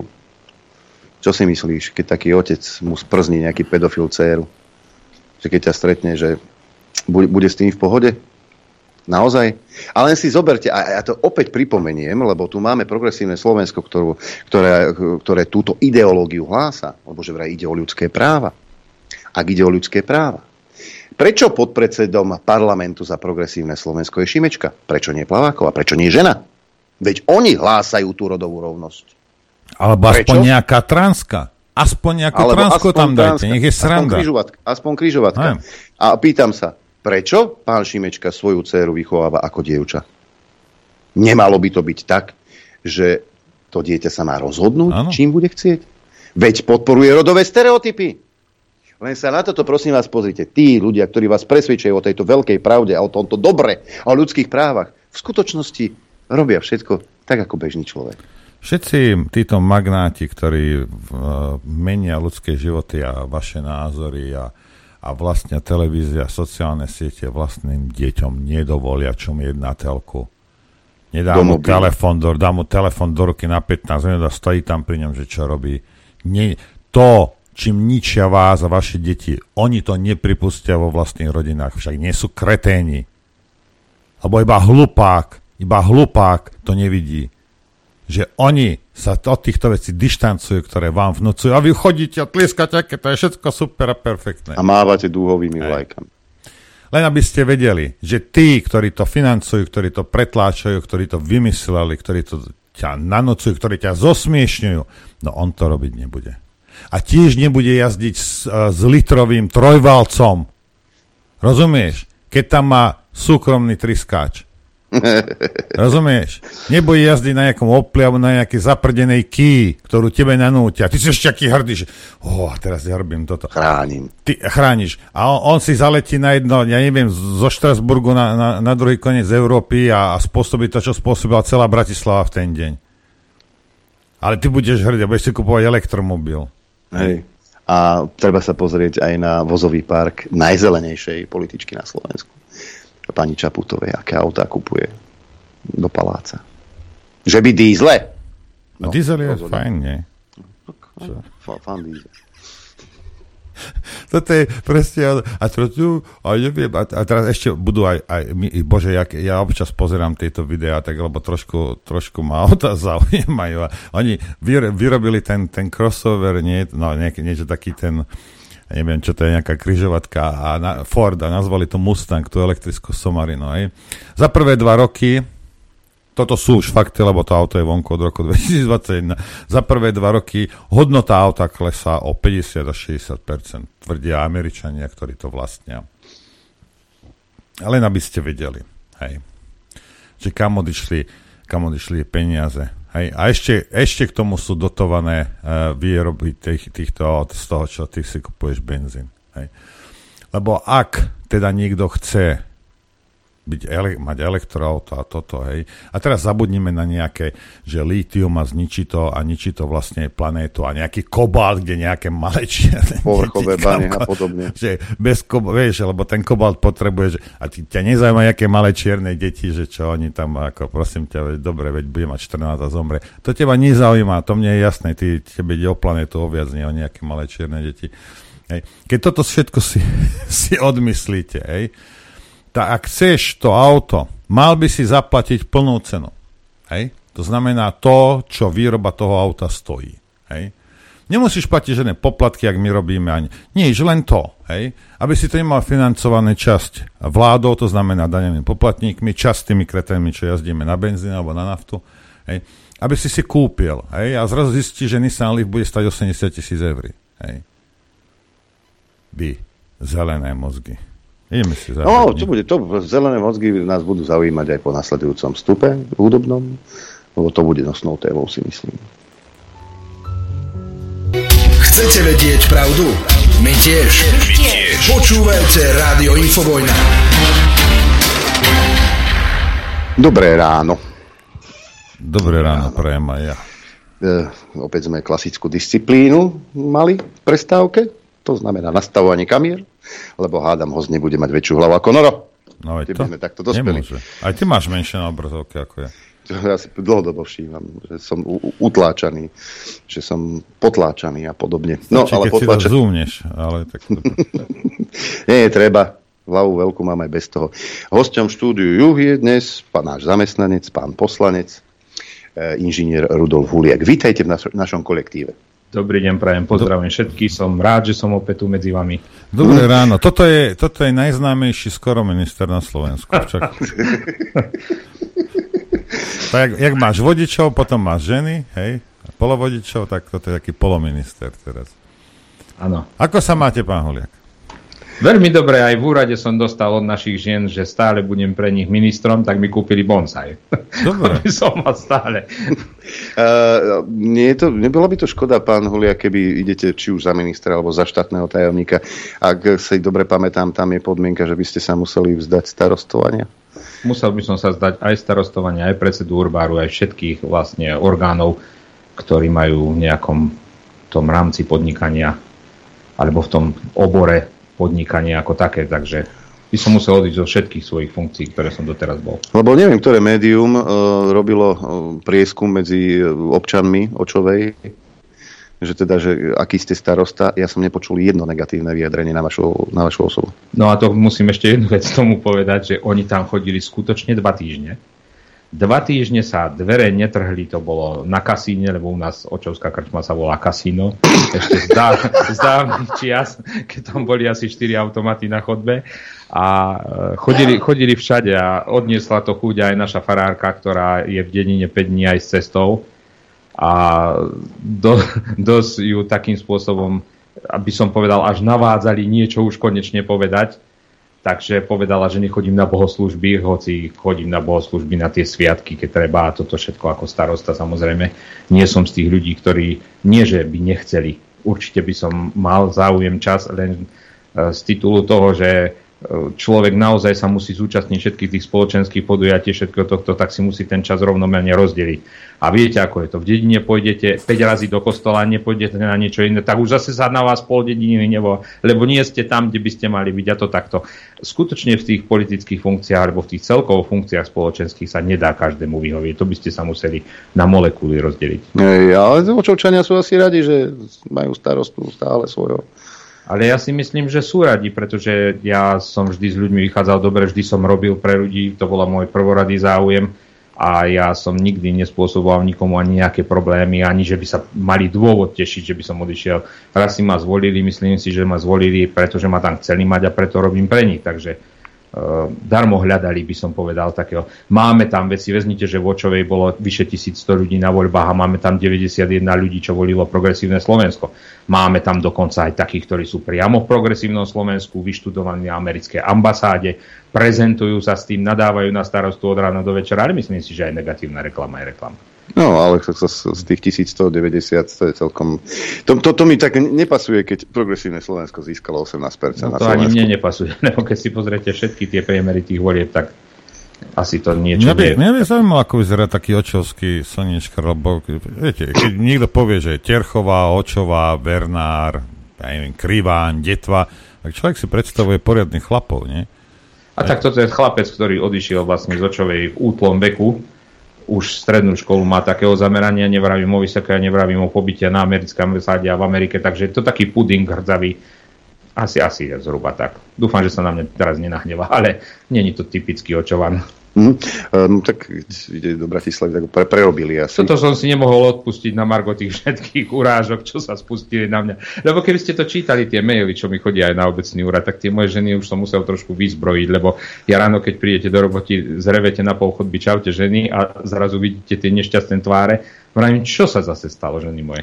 No viete, zase písali pán starosta na vás. Vravím, že to vôbec ešte čítate, lebo skutočne niektoré tie maily sú fest opozlé, opozlé a človeka mrzí, že je to práve aj z takých rodín, ktoré sa predtým riešili nejakým spôsobom na komisii pre spolunažívanie a susedské vzťahy. Takže e, nikdy totiž to som sa nestretol, že by to boli ľudia e, z normálnych rodín, e, z rodín spoločensky sa zapájajúcich do dianí v obce alebo podobne. Vždy sú to nejakí tí outsidery, ktorí potrebujú nejakým spôsobom zahviezdiť skrátka. Nie sú to ľudia tí, čo robia pre obec, to sú pre mňa smerodajní ľudia, totiž to, ale sú to vždy ľudia niekde na pokraji spoločnosti, ktorí nevedia, akým spôsobom zaujať, tak takto sa prezentujú útokmi, hejtmi a rôznymi opozlostiami. Človeka to mrzí, lebo ja mám trošku inak nastavené to pôsobenie spoločnosti a títo ľudia by sa mali skutočne zamyslieť, akým prínosom pre tú spoločnosť sú. Ja, uh, inak no. ja som, prepáč, ja, ja som rád, že v našom ráde konečne zaznieva irečitá slovenčina slova. Teda irečitá očočina slova ako hejta. Tak ja, som, ja, som, ja som tak rád, lebo ja som sa narodil v Krupine, bývali sme pri Dudinciach, takže ja k tomuto nárečiu mám veľmi blízko. Ak je to počujem. Samozrejme, Nitrančina je top, ale uh, toto nárečie mi je veľmi, veľmi blízke. A východňarčina duplo, tiež, lebo však m, žena je z Košíc.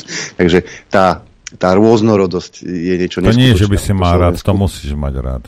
Tak um, áno, áno. Ale ma nutili na svadbe spievať po rusínsky, ja však ja neviem text. A ty musíš, však ty si už náš. Počul som od pána Danka, že o vás sa vyjadroval, že chce, aby ste boli v budúcnosti ministrom, aby ste sa dotkli, dotkli moci. Je to v, ako, viete si to predstaviť, že by ste napriek všetkému, čo sa udialo v tom priestore eh, pred hm, skladaním vlády, že by ste pre, predsa len prijali miesto ministra? Pozrite sa, je darmo tu teraz rozprávať o tom, čo bude do budúcna. Nemám ani kryštáľovú guľu a všetko bude záležať od okolností, ktoré sa vyvinú. Samozrejme, ja, mám, ja, ja mám, ja vám poviem. Hej? Budete. No. Budete, lebo počúval som, počúval som Tarabu a, a Taraba medzi riadkami povedal veľa vecí, hej, aj keď teda všetko, všetko nám je to. Podľa mňa budete, hej.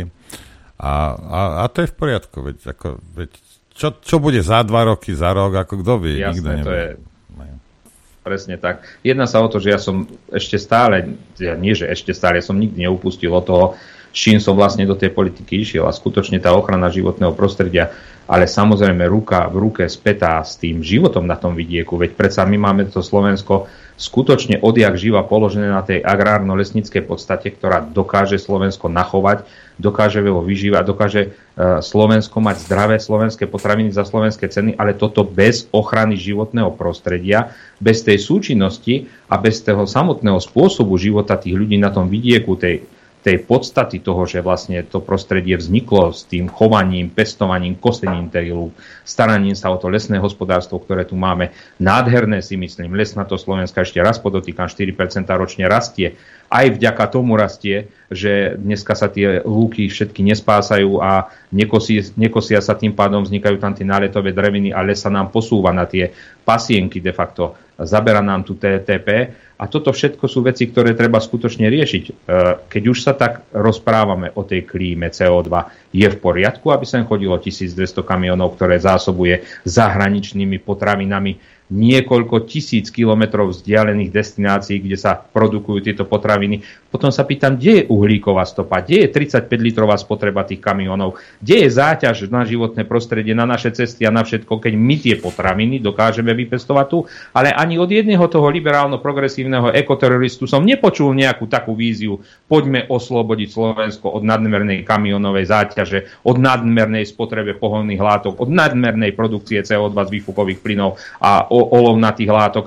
Nikdy som ich nepočul niečo, čo by tejto krajine pomohlo, ba práve naopak som ich počul niečo len vymyslieť.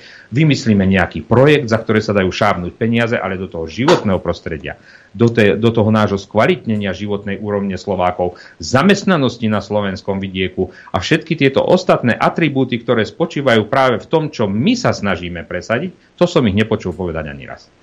Uh, toto je taký liberálny pohľad uh, na svet. Uh, taký Sulík vám vysvetlí, že, že prečo musíme potraviny dovážať. Zoberte si, cho, chodte prosím vás niekam do Kauflandu, Teska, Lidla, to je jedno kam a chodte a po tých regáloch. Po tých, a choďte a, a krajinu pôvodu. Pažitka, Izrael. Áno. Čo, čo nám rastie v záhrade ako Hej, čo burina. Si, čo, si, čo si vieme vypestovať. My Presne musíme tak. pažitku dovážať doslova e, z Izraela? Nie, ale sulík samozrejme ako nejaká potravinová sebestačnosť. Na to zabudnite. Veď ako si vypestujeme banány? Pôjdeme rovno do Bieloruska s týmto programom. A vy mi teraz asi poviete, že no, ale veď máme za 4 miliardy kupujeme potraviny a ak to keby nebolo, tak, za, tak 300 tisíc ľudí by tu mohlo robiť. Len nezabúdajte, my nevieme úplne všetky potraviny nahradiť. Áno, banány na Slovensku nevypestujete, tak pokiaľ nechcete ľuďom zakázať banány, tak nejaké potraviny sa dovážať musia. Základná potravinová bezpečnosť nie je o banánoch ani o mandarinkách. Figy si už tiež vieme vypestovať aj v našom e, pásme. Tu ide o to, že my tie potraviny si vieme vypestovať a vieme dať prácu ľuďom. Tam v tých hladových jamách na východe na strednom Slovensku, čo kde to chcete, polnohospodárstvo bolo najväčším zamestnávateľom minulosti. Rozumieš, čo chcete od dieťaťa nemeckých kolaborantov, ktorí jednoducho odišli do Nemecka aj s ním? Veď to nemôže mať on lásku k vlastnej hrude, domovine a tohto všetkého. Proste to sú ľudia nastavení, ktorí sú schopní Slovensko, slovenského občana predať za deravý groš. Tuto máte výsledok. Slovensko dopláca 30 rokov na politikov, ktorí skutočne Slovensko ako také a slovenského občana a možnosti Slovenska predali doslovne z opísmena za deravý groš. Hm. E, pán, pán, pán skoro minister, e, ste aj predsedom výboru e, pre, pre životné pôdohospodárstvo a životné prostredie. Životné prostredie. De facto to... mám dve ministerstva pod sebou. E, kvázi, áno, pretože to treba to je lepšie ako, ako, lepšie ako jedno teda? No určite, že... Určite, že... Ono to pôdohospodárstvo s tým životným prostredím veľmi úzko súvisí a malo by v prvom rade súviseť a budem sa všetko snažiť robiť preto, aby... Lebo doteraz tie ministerstva ako keby boli uh, tými ministrami doslovne do písmena otrhnuté od seba, hej lebo ja si nedokážem predstaviť tú polnohospodárskú výrobu, že by nemala súvisť so životným prostredím, pretože vy vo svojej podstate tou polnohospodárskou výrobou narúšate to prirodzené prostredie, aj keď na Slovensku sa to nedá povedať. Tu odjak živa bolo polnohospodárstvo, odjak živa bolo lesníctvo a vyhraniť tu, že dneska tu máme bez zásah alebo niečo podobné je absolútna sprostosť, pretože tá krajinotvorba tie živočíchy, tie jednotlivé predmety ochrany, či už tej uh, živočíšnej ríše alebo rastlinnej ríše, vlastne vznikli tou polnohospodárskou a lesníckou činnosťou. Čiže oni chcú niečo vytrhnúť doslovne a do písmena uh, z niečoho, z prapôvodu vzniku toho na Slovensku. Takže ako rozumieš, veď tu máme e, zmienky 700-ročných tradícií pastevstva, hovedzieho dobytka na našich stráňach, to isté ovliec, kôz a toho všetkého. Tu tie malebné pahorky hôr, ktoré vznikli, tie lúky krásne, ktoré sú tam tie rastliny, ktorými sa môžeme píšiť v rámci Európy, ktoré sú unikáty, sú práve vďaka tomu, že tam tými ratičkami tie ovečky zadržiavali vodu, e, robili vlastne to spásanie, lebo vieme veľmi dobre, že tráva rastie, čím viac rast, e, ju spásaš, alebo kosíš, tým viac rastie. Čiže tá rôznorodosť tej živočíšnej ríše, ale aj rastlinnej ríše je vďaka tej práve polnohospodárskej činnosti na tom vidieku. A toto chceli oni nejakým spôsobom zhatať, lebo není tajnosť a v každej tej lokalite, dá sa povedať, máme s tým úplnú skúsenosť, že ako náhle došli peniaze na nejaký projekt alebo uplynula doba projektu, viac tam ochranári nepá, nepáchli a nahali ten, keď stade vytlačili toho ovčiara alebo uh, proste toho chovateľa hovedzieho dobytka, doslovne do písmena stade vytlačili, začali to kosiť ručne alebo už nejaké iné činnosti v rámci toho projektu skúšali a teraz projekt skončil, oni stade odišli a je tam teraz burina popás, nikto sa o to nestará a už sa nám nikto nevráti na tie hole pásť jednoducho. Keď tam raz zničíte túto tradíciu, koniec. Dneska celkovo máme problém zamestnať ľudí v tomto obore. Tí bačovia, ktorí tam boli, takedy, tam sa to dedilo z otca na syna, a jednoducho to bola rodinná tradícia, aj tí Valasi, celé rodiny sa tam stretávali, oni to mali zaužívané, že proste uh, chlapi boli hore na salášok, ženy im nosili jesť a proste taká, taká by som to povedal, skôr to bola dedinská tradícia. A teraz nám to oni vytrhli stade tých starých bačov chudákov, ktorí už chceli tam dožiť penziu a mali sa tam dobre a celý život vlastne to bol ich spôsob života, ktorý si nevedeli iní predstaviť v rámci tej civilizácie, lebo keď si raz zvyknutý od rána do večera byť na tých krásnych lúkach uh, s tými ovciami, pope máš aj problém sa potom začleniť do tej spoločnosti. No a týchto ľuďom predstav si, koľko osudov museli vo svojej podstate aj zničiť.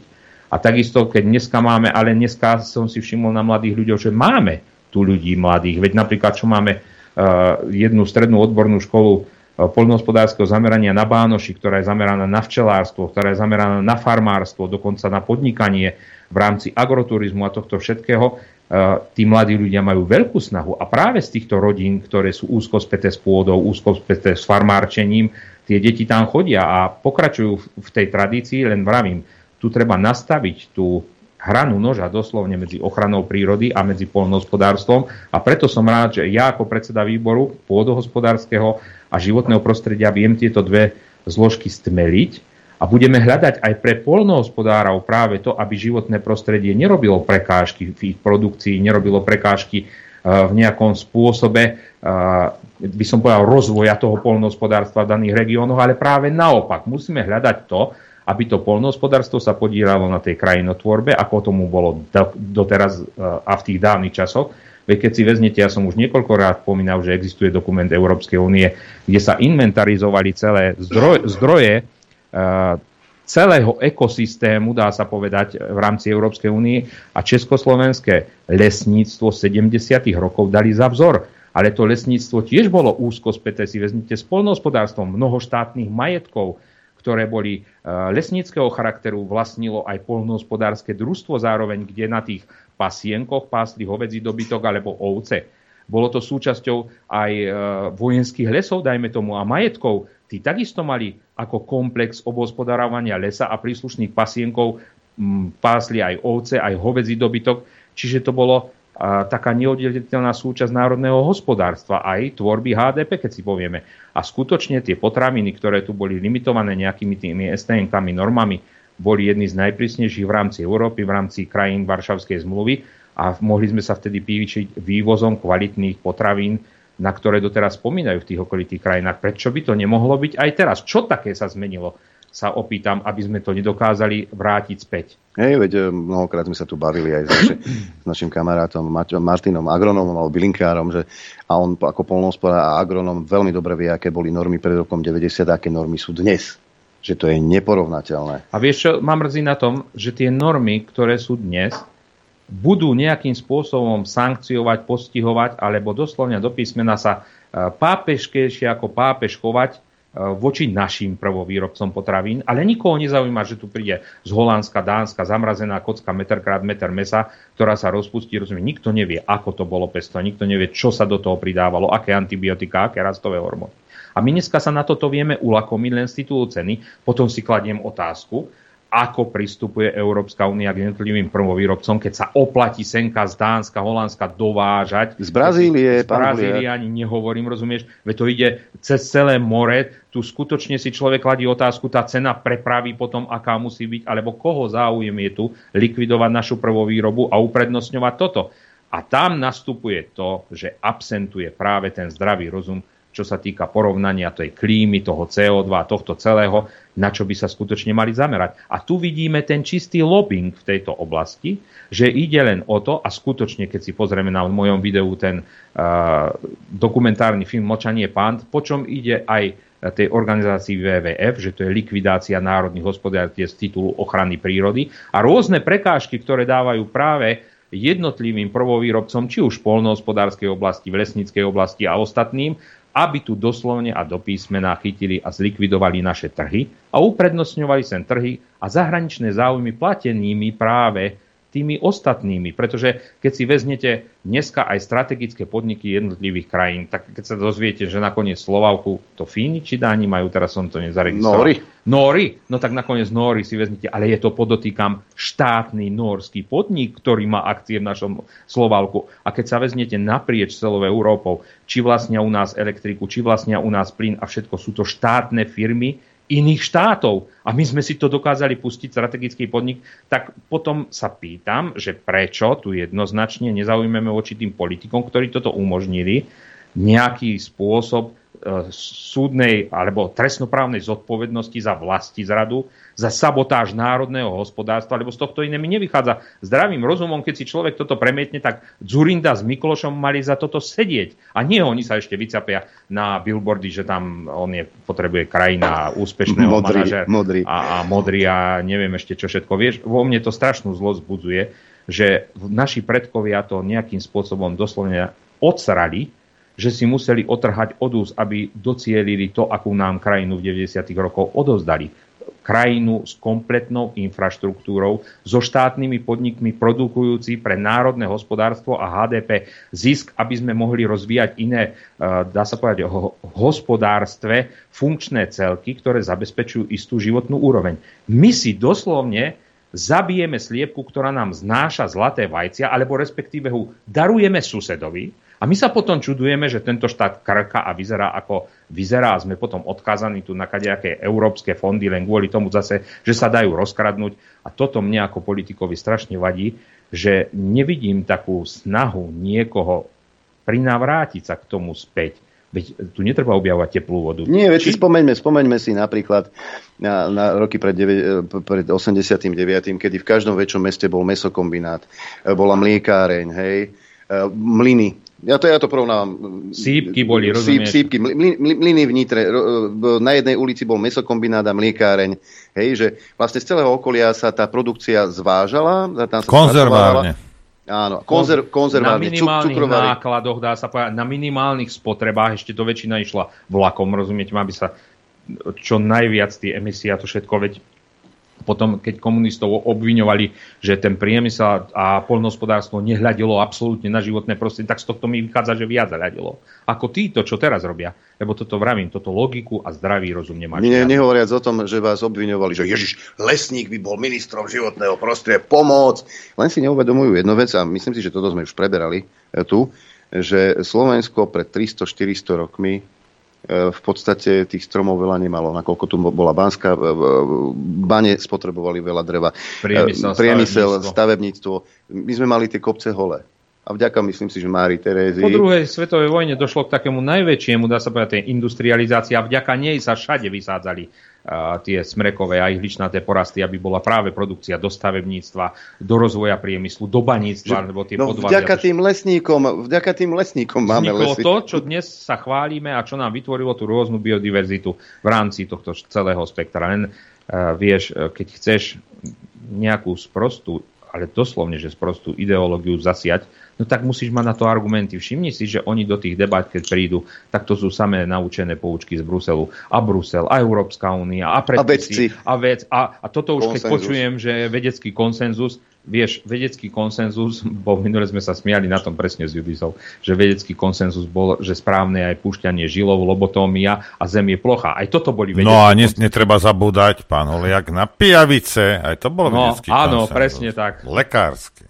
Áno. Áno, lobotómia, dokonca e, ten, čo ju vymyslel, napriek všetkému dostal za ňu aj Nobelovú cenu. No a sme doma. A sme doma, kedy si sa heroín predával v, v, v obchodoch na ženskú hystériu. Kokain takisto bol Lekári riešený. odporúčali cigarety. A, ale tomu ja verím, ako to, toto sa zase nie, to, toto nie je hoax. verím aj ja. toto nie je hoax. To keď lekár povedal v 50 rokoch, tak to Treba musí byť pravda. Hej, hej. Hej. Uh, hovorili sme, pán poslanec, že teda ste predsedom toho výboru, či treba povedať, že parlament kontroluje vládu Slovenskej republiky. Pripomeňme si, že najvyšším ústavným činiteľom je prezident Slovenskej republiky, druhým najvyšším ústavným činiteľom je predseda Národnej rady Slovenskej republiky a až tretím ústavným činiteľom v poradí je predseda vlády. To znamená, že parlament kontroluje vládu. Čiže vy v podstate ste ešte vyššie, ako keby ste boli minister, kontrolujete rovno dve ministerstva. A o tom ministerstve, kde ste boli skoro minister, a o pánovi Tarabovi, čo tam všetko ponachádzal, lebo predpokladám, že spolu mm, komunikujete dosť ano. čulo, tak o tom si povieme, Norbert, navrhujem po prestávke. Chcete vedieť pravdu? My tiež. My tiež. Počúvajte Rádio Infovojna. Dobrý deň. Už môžem aj dobrý deň povedať. Aj, už je skoro deň. Dobrý deň, prajem aj ja. Deň. Všetkým máme tu pána Huliaka a musím vám povedať jednu vec, pán Huliak, že ja som odborným analytickým spôsobom prišiel na to, že ten paznecht Budaj sa tých medveďov predsa len bál. Inak by nemal v kancli ten samopal. Viete? No a on sa, on sa musel bať, že mu tam vleze nejaký medveď tam na ministerstve. Asi, hej, alebo že mu ho tam donesieme. A najväčšia sranda na tom, ako tie médiá teraz vypisujú, že to bolo znehodnotená zbraň a neviem čo. A oni totiž to nevedia, že aj znehodnotená zbraň musí mať uh, vlastne vypísaný preukaz zbrane v rámci policie a musí byť donesený tam dokument o tom. Ja nepoznám čiže... zákony, pán Huliak, ale čo robí samopal na ministerstve, nech mi niekto no, vysvetlí. A v kuchynke ešte. Ale ešte jedna vec ja nepoznám, nie, ja nie, že nepoznám, ja poznám zákony, ale mi nejde do hlavy, že nepoznám tak sprostého človeka, ktorý by odchádzal z kancelárie a nezobral by ten samopal so sebou. To, to si veznite, že aký musí byť vymletý ten Budaj, že to tam nechal. Lebo neverím, že o tom nevedel. Hej? No, kto by, a to, čo som počul, že on tam má vlastne prerobený byt z tých kancelárií vzadu, takže on, on to tam skutočne mal vo svojich súkromných priestoroch, do ktorých mu nikto nechodil. Takže No možno Smatana, to nejde možno to tam Smatana zabudol. Mne, mne zastáva rozum nad tým, čo tam našiel aj... No to, veď toto, že ten samopal je to najmenej, čo tam našiel alebo nenašiel Taraba. Vezmite si, že tá budova je v stave, že budú musieť v najbližšom období nájsť budovu, kde sa celé ministerstvo presťahuje a musia sanovať elektrickú energiu, pretože im to tam skratuje a horí v múroch v tej starej budove. On do toho nevložil korunu. Do ničoho, čo skutočne bolo treba dať peniaze, nevložil korunu. Čo mám informácie tam z blízkych zdrojov ľudí, nemôžem vyzrácať, tak jednoducho povedali, že prišli za ním, že treba nám pán Budaj riešiť takéto environmentálne záťaže, takéto. A prvá jeho otázka bola, vy chcete míňať moje peniaze?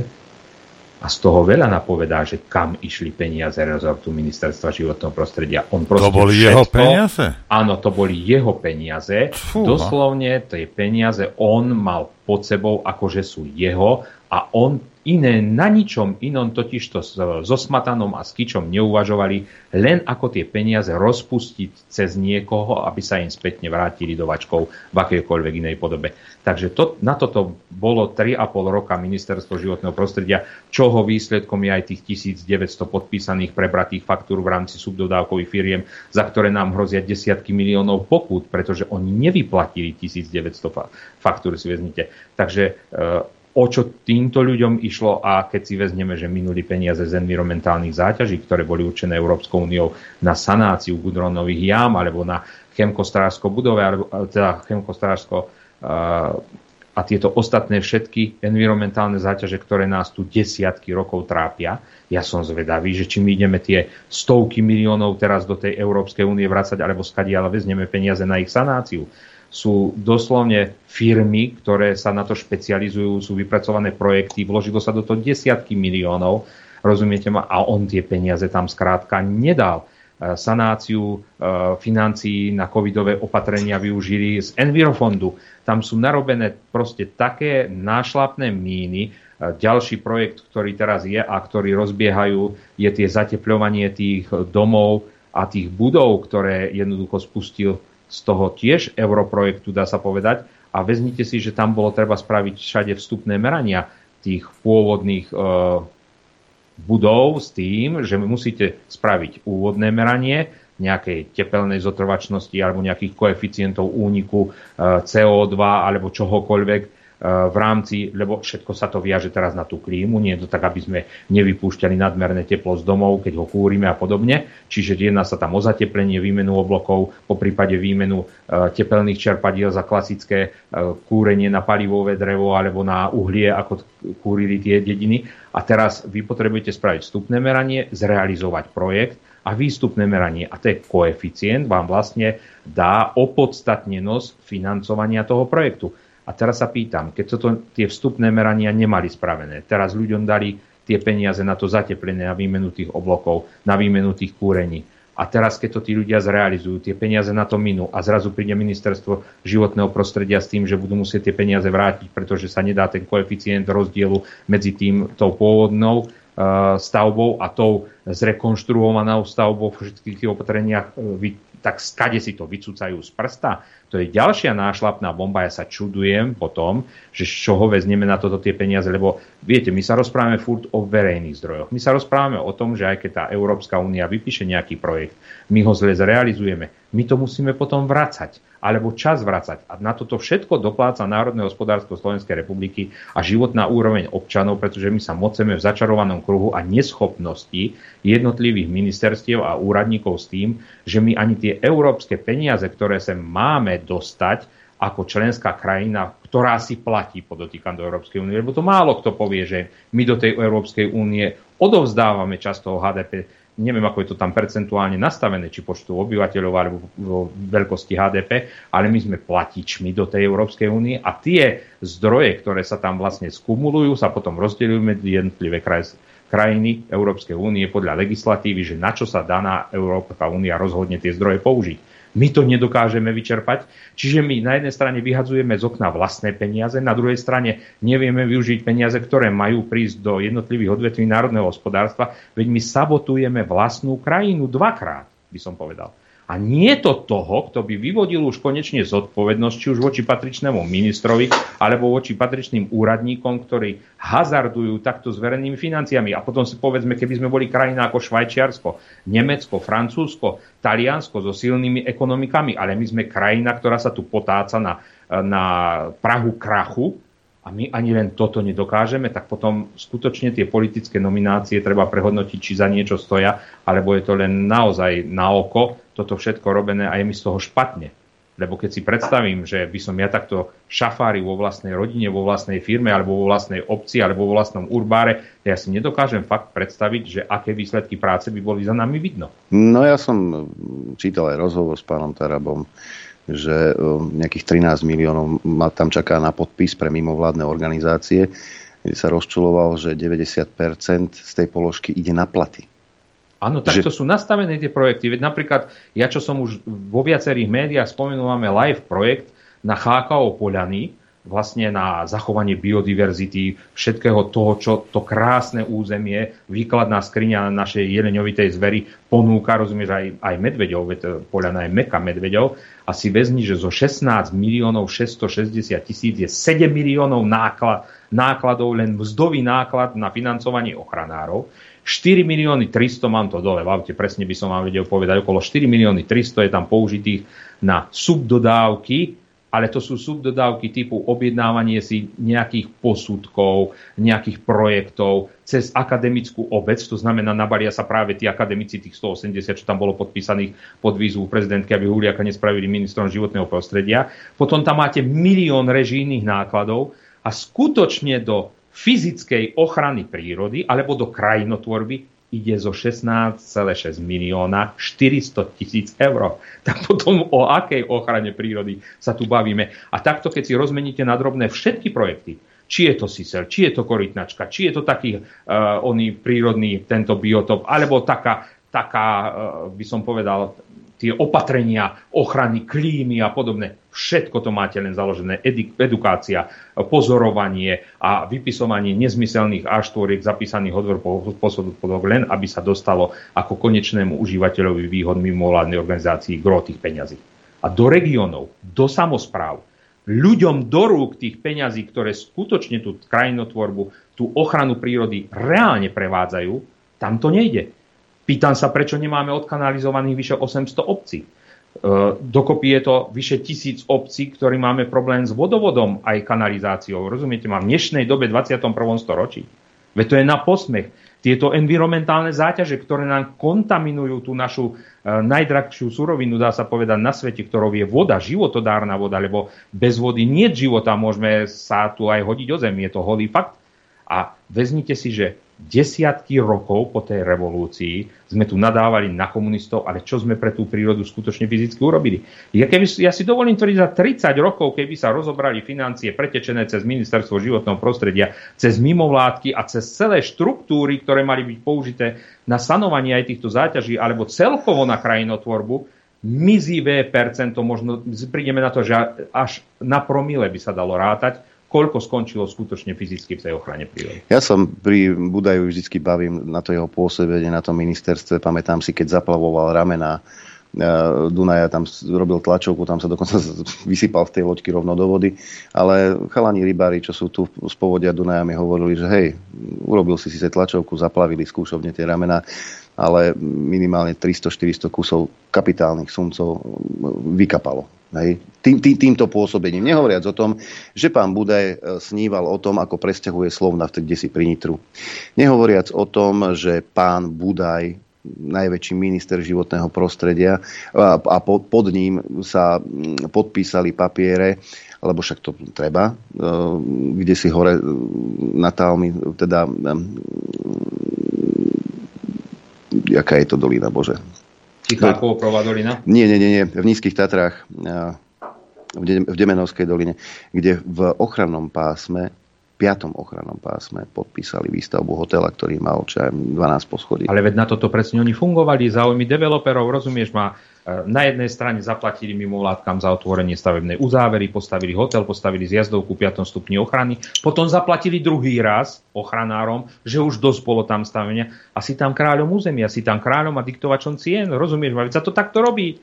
To nikto nevidí, že sa tu predávajú pečiatky uh, rôznych ochranárskych zoskupení za 1500 eur alebo od percenta uh, cien projektu. Veď máme tu rôzne takéto... Veď, veď si zoberme len Tatry, ideme chrániť Tatry, lebo to je náš národný poklad.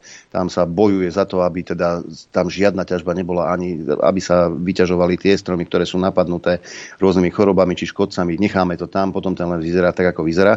Ale potom úplne v pohode podpíšeme, aj treba z GNT alebo Kolárovi, podpíšeme papier, Spravíme zjazdovku, vyholíme tam, tam tie stromy, naťaháme 5 stupni ochrany. No. A vieš, aká podmienka smiešná tam bola zo strany štátnej ochrany prírody? Aby biomasa, ktorá sa tam vlastne vyťaží, tam ostala na mieste. No tak tie stromy tam zoštiepkovali. Vezmite si tú sabotáž toho biosystému alebo ekosystému. Oni chytili, vyrúbali porast v 5 stupni ochrany. Štátna ochrana prírody dala podmienku, že tá biomasa tam musí ostať, tak si predstavte, oni po tej zjazdovke rozfúkali 1,5 metrovú vrstvu štiepky z tých všetkých stromov na miest. Viete si predstaviť, ako zadusili všetko živé pod tou kyslou štiepkou a potom... Sis, ako, a sisle, ta, sisle tam nie sa? Sisle nie sa v Tatrách, ty by si všetky zuby zodrali na tých, na tých týchto skalách, ktoré by tam museli si diery vyhrabať. Vieš, e, ja neviem, ja som chlapec z dediny ešte stále a myslím si, že nena, ne, nenájde sa niečo také, čo by mňa pokazilo v tom zdravom sedliackom uvažovaní. Ale keď si kladieš uh, tie paradoxy, my tu máme hľadujúcich dôchodcov. Niekoľkokrát, vravím, som mal slzy v očiach, keď mi volali dôchodcovia, že žijú z eura z 50 centov na deň, keď všetky poplatky poplatia. Ale a my tu vyhadzujeme milióny zbytočne, ale ľudia, keby to boli vyhodené milióny, že skutočne uh, to vidíte fyzicky v tej prírode, že máme všade opravenú lavičku, všade máme vybudovaný chodník, máme infraštruktúru, máme nejaké parkoviska, že skutočne sa to aj odrazí v tom národnom hospodárstve, že ten meký turizmus by prekvital, rozumieš, že máme ubytovacie zariadenia, že máme vyriešené odpady, že máme odkanalizované obce, že máme zničené všetky, dá sa povedať, tie environmentálne záťaže. Keby to toto všetko bolo ja potom nemám problém s tým, keby mali dôchodci primeraní dôchodky. Nak sa aj na toho sisla dá, nak sa aj na tú korytnačku dá, nak sa dá aj do tej e, nezmyselnej ochrany toho medvedia, ale v prvom rade pre Boha živého je tu Slovensko, ktoré produkuje nejaké HDP, produkujeme odvody e, z našich platov, máme zdanenie pomaly trojnásobné už, lebo či zaplatíš DPH, či zaplatíš spotrebnú daň, či zaplatíš daň z tabakových výrobkov, z alkoholu, daň z uhľovodíkových palív, kde sa pozrieš doprava, doľava každá daň. Rozumieš, u nás v Urbáre vyplatím dividendy, kto zobere nad 500 eur dividend zdanených, podotýkam, platí ďalších 7%. Máme tu dokonca dvojité zdanenie v rozpore so zákonom. Všetky tieto veci si vezmeš dokopy. My sme najviac daňovo zaťažený štát v rámci Európskej únie s najnižšími platmi, s najvyššími cenami všetkých produktov, ktoré máme s najnižšou životnou úrovňou pomaly a my si dovolíme hazardovať s verejnými zdrojmi takýmto spôsobom, že konečnými užívateľmi výhodcu mimovládky a na konci natrčajú doslovne a do písmena isté politické subjekty vrecká, pretože by nedokázali výraz za tak krátke obdobie a byť na každom billboarde a v každom mainstreamovom médiu, pretože tento priestor stojí obrovské peniaze, obrovské. Vidíte, oni si za tie peniaze dokázali vytvoriť e, pani princeznú zo skládky v podobe pani prezidentky. Oni si to dokázali vytvoriť e, iné bábky eh, progresívno-liberálneho charakteru, ktoré dneska mali tú dokonca drzosť s tými vedomosťami, ktoré v hlave majú, stať sa predsedami vlády, alebo dokonca obsadiť niektoré rezorty eh, rozhodujúce zase o našich financiách, zase o našich životoch. Ja pánu Bohu od rána do večera ďakujem, že sa toto nedostalo k moci, lebo si neviem predstaviť, koľko po tej 3,5 ročnej sabotáži národného hospodárstva celého Slovenska Matovičovou vládou by dokázalo ešte Slovensko uniesť po tej fyzickej, hospodárskej, sociálnej, ekonomickej, energetickej stránke vládu týchto sabotážnikov z Bruselu, ktorí by sa nastúpili a už by dali tomu definitívnu bodku. Pretože táto krajina by skončila možno po pár mesiacoch hnútenej správe, vyhlásili by Slovensko samo sebe vládnu nemôže, sami ste toho svetkom, dostali sa na pokraj eh, historického krachu, aký tu nebol ani po druhej svetovej vojne a to Slovensko by jednoducho zaniklo. Toto mali naplánované a ruka v ruke si s tým idú. A teraz vidíte, mám... ale, vidíte ale, že majú tu bezočivosť tvrdiť, že oni robili všetko dobré a títo druhí to robia zle. A niektorí ľudia sú tak hlúpi, tak vymetení v tých hlavách, že tomu ešte veria. Rozumiete? Oni, jak to je, Adrianko, jak ten vrah, kam káže o morálke na rohu. Hej? Mm. Hej. Rozumiete, že, že oni tú bezočivosť majú, samozrejme, lebo im je to jedno. Tak dobré, polka ľudí samozrejme vidí, že sú to kreténi, nikdy ich volí, ale tá druhá polka sú, však ale oni, oni pracujú, to, však keby to, keby to nerobili, snaď by neklamali, snaď by netvrdili niečo, čo nie je pravda. Viete, točia sa v tom obrovské peniaze. Keď no, si jasne. to premiet, premietnete, len tie projekty, ktoré idú tam nezmyselne minuté, keď si skutočne si uvedomí bežný, obyčajný človek, nemal hrstiť 10 tisíc eur. Nevravím o stovkách miliónov, ktoré oni majú k dispozícii.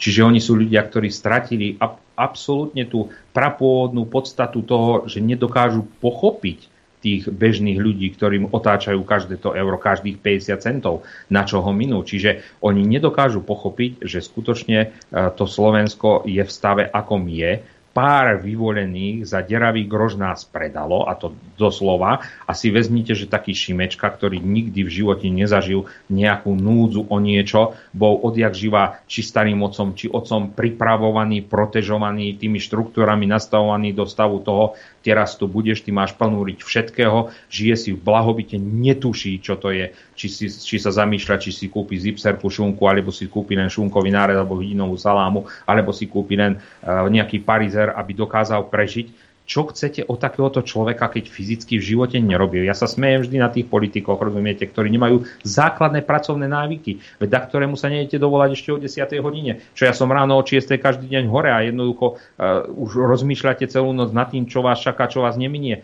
Oni majú život, gombička, opica, parazol, majú to úplne uriti, ako žije obyčajný bežný človek. Oni sa smejú z nás, veď to niektoré tie ksichty, keď vidíte, ako pohrdavým spôsobom sa na vás normálne pozerajú, že vy si dovolíte mať nejakú nadváhu, nemáte kachličky na bruchu, že nie ste vycvičení, vystajlovaní, alebo neviem čo všetko, pretože na to nemáte čas. E, e, jete s prepáčením hodoky na pumpách a krosandy vákuovo zabalené, alebo sa potom večer napráskate, keď celý deň nedáte nič do úst toto je systém, ktorý oni nikdy v živote preto nemôžu pochopiť ani obyčajného človeka a preto nemôžu ani pochopiť, že niečo dobré preto Slovensko chcem urobiť. Dobre, spýtam sa vás človek? takto. Počúvajte, spo, vyjadril sa pán Tarabaň aspoň o takej veci, že, lebo viete, jedna vec je uh, to kritizovať a toto a dôchodce nemajú peniaze. Toto sú moje prachy, ktoré odišli akože doslova do písmena, do prdele, niekto sa na tom obohatil. Eh, má v úmysle pán Taraba urobiť nejaké audity týchto projektov a, a, a pozrieť sa na to, a keď nie, tak proste okamžite buďte peniaze pýtať naspäť, alebo, alebo začne, začať trestne stíhať týchto ľudí, ktorí moje, pe, moje peniaze rozdrbali? My sme sa určite o tomto debatovali, pevne verím, že pôjde v tom úmysle, aký som mal aj ja keby som sa bol stal ministrom a určite z mojej pozície predsedu výboru pre pôdohospodárstvo a životné prostredie budem na tom trvať. Pretože my vieme zaúkolovať ministra, my mu to vieme dať doslovne a do písmena príkazom z titulu výboru zvolených poslancov v tom výbore, že zaúkolujeme ministra na prešetrenie všetkých týchto Dobre, spýtam sa vás takto, pán, pán, pán predseda teda. Zaukolujete toho Tarabu? Určite. Ak Počul nebudeme vidieť iniciatívu, že on sám uh, ide a mieni toto robiť, tak my ho určite z titulu uh, výboru budeme ukolovať. Zapisuj, Norbert, zapisuj. A, čas. to je nahraté všetko. Všetko je nahraté, pán Ale vo svojej, vo svojej podstate tým pádom vytvoríme aj krytie pre toho ministra. Dostal to vlastne ako za úlohu z jednotlivého odborného výboru. Čiže ja tu nevidím, veď by toto malo byť predsa Normálne. každého záujme našom preveriť tie zdroje, pretože e, je to do očí bijúce, kam tie zdroje išli. A ja skutočne chcem vidieť podstatu toho, že prečo takéto nezmysly. Ale hlavne ešte jedna vec ma zaujíma, to sa teraz nejedná len o ministerstvo životného prostredia, jedná sa mi aj o ostatné ministerstva. Niekoľkokrát sme boli svetkom toho, že napríklad na Ukrajine, ako na ministerstve uh, sociál, teda ministerstvo práce, sociál, ministerstvo práce, sociálnych vecí a rodiny, aby som to správne povedal, bol tam projekt, ktorý mal tu vytvoriť sociálne podniky. Bolo na nich určených 40 miliónov. Z tých 40 miliónov, čo mám informáciu, sme 38 miliónov vracali, pretože sme neboli schopní nastaviť, lebo aby ste vedeli, my dostaneme na určitý zámer z Európskej únie tu finančné zdroje. Tie e, finančné zdroje boli celkovo ako balík poukázané na to vytvorenie sociálnych podnikov. To znamená podniky, ktoré zamestnávajú handicapovaných, podniky, ktoré zamestnávajú prvom rade ľudí zo sociálne slabších rodín a hlavne podniky, ktoré zamestnávajú ľudí, ktorí sú nejako pracovne znevýhodnení alebo handicapovaní, že sa nemôžu do tej spoločnosti plnohodnotne e, zaradiť. Tie podniky sú potom oslobodené od určitých, e, majú nejaké daňové úľavy, majú vytvoriť tie pracovné podmienky pre tých ľudí, ktorí tam majú pracovať. A to ministerstvo má nastaviť tie výzvy a plnenia tých výziev tak, aby bolo skutočne možné tie podniky otvoriť, sprevádzkovať a tie peniaze z tej Európskej únie na tento účel minúť. No nehnevajte sa na mňa. Ja ako minister uh, práce, sociálnych vecí a rodiny by som si nedovolil pustiť tie úradničky domov, kým by tie projekty, tých 40 miliónov neskončili skutočne na reálnych fyzických podnikoch, ktoré by zamestnávali týchto ľudí a začlenili do spoločnosti, pracovali pre spoločnosť, odvádzali odvody a fungovali pre ten štát. Nie, ja si dovolím minúť 2 milióny pre nejakú sprejaznenú dušu a 38 miliónov vrátim do Európskej únie. Toto sa nemôže mne, mne to, stať. Pán Holek, mne to, mne to prípada osobne, že a, proste Európska únia poslal peniaze na nejaké projekty, fešáci sa na to pozreli, vieme to vytunelovať, vieme to rozkradnúť, alebo nevieme. Nie, toto nevieme. No tak to, tak to radšej vrátime do Hej, Európskej. Tak to neurobíme. Tak, budú, tak sa venovali syslom a iným veciam, kde sa to rozkradnúť dalo. Kde sa to dá rozkradnúť. No. Ale potom to je smutné. Potom je smutné to, že si aj tí ľudia neuvedomia, koho vlastne idú voliť. Lebo e, ja aspoň vždy som pristupoval k voľbám tak, že som v priebehu toho volebného obdobia sledoval to, čo urobil, alebo aké vyjadrenia rozprával, e, či si nie špinil do úst vlastných, že jednoducho iné hovoril, iné robil. Ako pre mňa je toto hlavným meritkom, tak potom ja si nevážim tým pádom ani vlastné ruky, lebo keď raz platím odvody, platím dane, ma zaujíma, čo ten štát ako disponuje aj s mojimi finančnými prostriedkami nie a čo ja zase naopak ako občan za to mám a ako štát nastaví legislatívu, aby sa mne v danom štáte pohodlne, normálne žilo, pokiaľ ja dodržiavam zase všetky predpisy a zákony, ktoré sú tu štátom dané. Lebo malo by to tak byť, že človek ako občan svojou občianskou uvedomelosťou si istým spôsobom zaslúži tie svoje práva, ktoré má, ale za predpokladu dodržiavania istých povinností, ktorý, ktorý ten systém nastaví. Tak to by to malo fungovať normálnej, zdravej, demokratickej spoločnosti. Len slovo demokracia, slovo liberalizmus sa tu tak prekrútilo v poslednej dobe, že miesto demokracii tu máme totálny fašizmus, totálnu, uh, ako sa povie, totalitu a liberalizmus sa nám prevrátil. Ja, si to neviem, ja to neviem ani klasifikovať. To je nacizmus priam uh, s fašizmom dokopy lebo keď dneska nemáte iný názor ako liberalizmus a progresivizmus, keď neuznávate LGBT 72 plus a ešte neviem čo všetko a keď nie ste proste iným spôsobom dezorientovaní alebo uh, chybne vyvinutí, ja už to neviem ani, zase to bude mať homofóbiu a neviem, Naka príde, pozdravujem ich z tohto miesta. Ja už neviem, ako to definovať, proste ak si tu normálny zdravý chlap alebo žena, ktorý chceš pracovať tejto spoločnosti, chceš, aby táto spoločnosť za tvoje dane, za tvoje odvody a za to všetko, čo si ty schopný pre spoločnosť spraviť, aby tá spoločnosť to v nejakej forme, či už seriózneho zdravotníctva, školstva, bezpečnosti vrátila, lebo de facto ten štát vznikol aj za účelom toho, aby svojich občanov chránil. Po tej stránke zdravotnej, po tej stránke sociálnej, po tej stránke bezpečnostnej. Sa pozrime na to, odzbroja armádu, dneska si nevieme dať uh, rady s pristahovalcami, otvorená hranica, rozumiete ma, chodí si tam dinom dámom, kto chce, či už z Ukrajiny, alebo dole uh, cez Maďarsko ako normálnemu človeku zastáva z tohto rozum, kde ten štát sa podiel. Veď skutočne, ak im išlo rozklad štátu, tak dneska ho máme v priamom prenose, ak nezačneme tvrdo na tom pracovať, tak e, naozaj my zanikneme jednoducho. My nemáme šancu sa udržať. Veď my nie sme obrany schopnosti, my nie sme e, teda obrany schopní, my nie sme e, schopní ekonomicky pomaly fungovať. Si vezmite zo 104 miliard hrubého domáceho produktu 80 až 85 ide e, vyvozeného kapitálu pozostávajúci v nadnárodných reťazcoch obchodných, ktoré tu máme v automobilkách, veď tento štát nemá z čoho žiť. A ešte premrháme fondy, ktoré sem prídu, ktoré môžeme využiť, môžeme investovať, e, môžeme sa postaviť, dá sa povedať, s nimi na nohy, a ešte aj tie, na verím Boha, vrátime preč, tak potom tu niečo nefunguje a treba k tomu komplexne pristúpiť a nastaviť ten systém, ako dajme tomu nastavili na Islande, alebo ja neviem v akej inej krajine, alebo ako to zobral tvrdodorky Orbán, že jednoducho skutočne musíme byť aj svojím spôsobom voči tej Európskej únii vypočítaví, keď už sme sa raz na to dali, keď už máme raz podpísané tie zmluvy, lebo ak si niekto myslí, že zajtra odídeme z Európskej únie, zajtra odídeme z NATO, sú podpísané isté medzinárodné zmluvy a dohody. V rámci toho, že bývalí politici uh, vylobovali, vydobili, alebo respektíve povedané, dali sa uplatiť uh, za to, že máme najhoršie plnenie v rámci poľnohospodárskych dotácií alebo iných segmentov národného hospodárstva a doslovne nás znevýhodnili voči okolitým krajinám Európskej únie, tak treba na tomto postupne začať pracovať. Treba tam doniesť fakty do Bruselu, ukázať, pozrite sa, vy máte takéto dotácie, my máme takéto dotácie, my máme takú produkciu, vy máte takú produkciu, my tu prírode blízkym spôsobom obospodarujeme. Chcete to od nás, trváte na tom, trváte na klíme, na CO2, ale dajte na to peniaze. A my už tu zase musíme doma e, dozrieť na to, aby tie peniaze sa naozaj použili tam, kde sa majú použiť.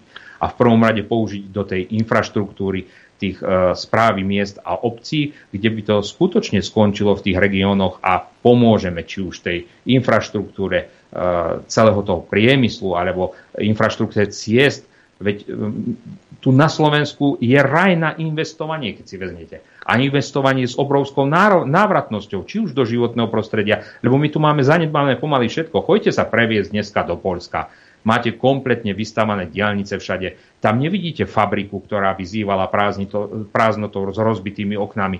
Tam nevidíte opustené družstvo, kde sú prepadnuté strechy od snehu alebo vybité okná alebo nefunkčné priestory. Všetko to tam začína žiť a fungovať. Pýtam sa, prečo takáto krajina v strede Európy s totálne výhodnou polohou v rámci tranzitu a všetkého. Toto ešte nemá. Ja, aj keď už sme pri tej e, Európskej únii a pri tej Severoatlantickej aliancii, vyvolalo pobúrenie v určitej časti spoločnosti vaše vyjadrenie o referende, ktoré by riešilo vystúpenie z týchto organizácií. Zase vytrhnuté z kontextu. Vieš, mňa strašne boli jedna vec, že tie médiá, ktoré do, donedávna boli spoplatnené aj koncesionárskymi poplatkami, nepoužívajú nejakú tú mieru vyváženosti. Ak raz dám jednému názoru priestor, musím dať aj druhému pre, názoru priestor. Ale nie jednak desiatím, hej, vo výhodnosti. Uh, skutočne sme doplatili na médiá, doplatili sme aj na pánov hercov, doplatili sme aj na študentov v rámci jednotlivých revolúcií. Vidíte, kam sme to dotiahli pretože naozaj dali rozhodovať o nás ľuďom, ktorí sú jednak exhibicionisti z môjho pohľadu, alebo ešte nemajú čo to odžité, aby vedeli nejaké tie súvislosti pochopiť. A dneska sme sa dostali do stavu, že pomaly všetky tie revolúcie, či už to bola Kuciaková nežná revolúcia, nežná, no, zaplatená životom dvoch ľudí, alebo tá nežná revolúcia v tom 89. tak mala nedozerné následky pre našu krajinu. Veľmi dobre viete, v akom stave sme sa nachádzali v 90. rokoch ako Československo a kam sa nachádzame dneska. Veď to je na zaplakanie ja by som sa nedokázal pozrieť dneska do očí pomaly žiadnemu 70-ročnému človeku, ktorý poctivo tvrdo pracoval a doplatil na to, že má 360 eur dôchodku. Hej, z čoho má ten človek skutočne žiť pri dnešných cenách energie a tohto všetkého. A keď si vezmeš, že ja som zo začiatku, uh, ja som sa považoval takisto za oklamaného občana, lebo nám sľubovali uh, bezpečný priestor šengenský, nám sľubovali jednotnú cenu, teda jednotnú menu, jednotný uh, životnú úroveň, platy sa mali postupne. Ja neviem ešte, koľko rokov treba, aby sa tie platy dostali na úroveň európskeho priemeru. E, sľubovali nám e, rovnaké daňové zaťaženie. Ani to neviem, kedy sa dostane do toho priemeru Európskej únie. Alebo sľubovali nám celkovo hospodársko-ekonomické výhody tohto spoločnosti. Zázrak. Zázrak, hej? Sľubovali. A pozrime sa všetci, kam sme to dotiahli. Čiže ja som bol tohto názoru, ale keď som chodil pomedzi tých ľudí, po tých mítingoch sme absolvovali len za tejto kampani. To nevravím ani predtým, že som obehol komplet fyzicky bansko kraj, keď som kandidoval na župana. Ja som prišiel, že tí ľudia majú neskutočný strach toho, že to Slovensko po tej stránke e, ekonomickej, ale hlavne toho voľného trhu pracovných príležitostí nedokáže samo existovať v tom europriestore. Čiže ja som skutočne sa priklonil k tomu, že by tu malo fungovať niečo podobné ako povinné referenda, o zásadných spoločenských otázkach. Ako majú aj krajiny vyspelých ekonomík, dajme tomu Švajčiarsko, Austrália, tam neprídete v Austrálii na referendum, dostanete 169 eur pokuty. A jednoducho by ste si rozmysleli, čo obetujete tých 15 minút zájsť do tej volebnej miestnosti a vyjadriť ten súhlas. A už tu bolo samozrejme vytrhnuté z kontextu, že ja chcem dávať uh, tieto povinné referenda o vystúpení z NATO z Európskej únie, ale opýtam sa potom, že keď ten človek si, a pre, alebo inak sa opýtam, čo sa toho boja, že tí ľudia by vyjadrili ten názor, že chcú stade odísť, alebo chcú odísť z Európskej únie? Položme si otázku, čo nám tieto dve inštitúcie v poslednom období dali. Ja by som vedel argumentovať, čo nám všetko zali. Lebo sa pozrime, že kam vlastne my spejeme. A to je hmatateľné najmä na tom vidieku, to obmedzenie polnohospodárskej výroby, životnej úrovne ľudí na vidieku, hlavne obmedzenie pohybu po tom vidieku. Veď keď som raz pred 4 rokmi, neviem, aj u vás som to spomínal, že budú spoplatnené pobyty v slovenskej prírode. Máme to tu? No máme! Veď dneska sa pohnete mimo chodník, mám dokonca fotku, ktorú vám poskytnem, kde je ozbrojená stráž prírody po uši, e, ťažko odenci z NAKA alebo z inej inštitúcie orgánov činných zresnom konaní by sa môžu hambiť proti ním, jednoducho tak vyzbrojení sú, či už pištole na uh, stehených púzdrach, alebo celkovo, vravím, to je radosť na to pozrieť, to zásahová jednotka môže ísť, viete, kde? A jednoducho títo ľudia strážia tú prírodu pred kým? Pred tými ľuďmi, čo ju vytvorili? Pred tými ľuďmi, kto sa o ňu desiatky rokov starali? Pred tými ľuďmi, ktor, vďaka ktorým tá príroda je dneska ochrany, ochrany hodná a môžeme sa s ňou chváliť tou rôznou biodiverzitou v rámci celej Európy potom je to voči tým ľuďom aké, sa spýtam. Hej? Hm. E, ja len jednu vec, pôjdeme do prestávky, dáme priestor zamestnávateľom. E, možno ste si všimli, viaceré médiá to opisujú, že na Slovensku bolo cez víkend vidno polárnu žiaru, hej, a vedci nám vysvetľujú, že je to zvýšenou aktivitou slnka. Že tá polárna žiara sa objavila v našich zemepisných šírkach tento rok už niekoľkokrát ale súvislosť s globálnym oteplovaním to samozrejme nemá. No nie je tá veľká žerová gula tuto. Jak? Je samozrejme, že nie. Tvoje auto, to je najväčší problém.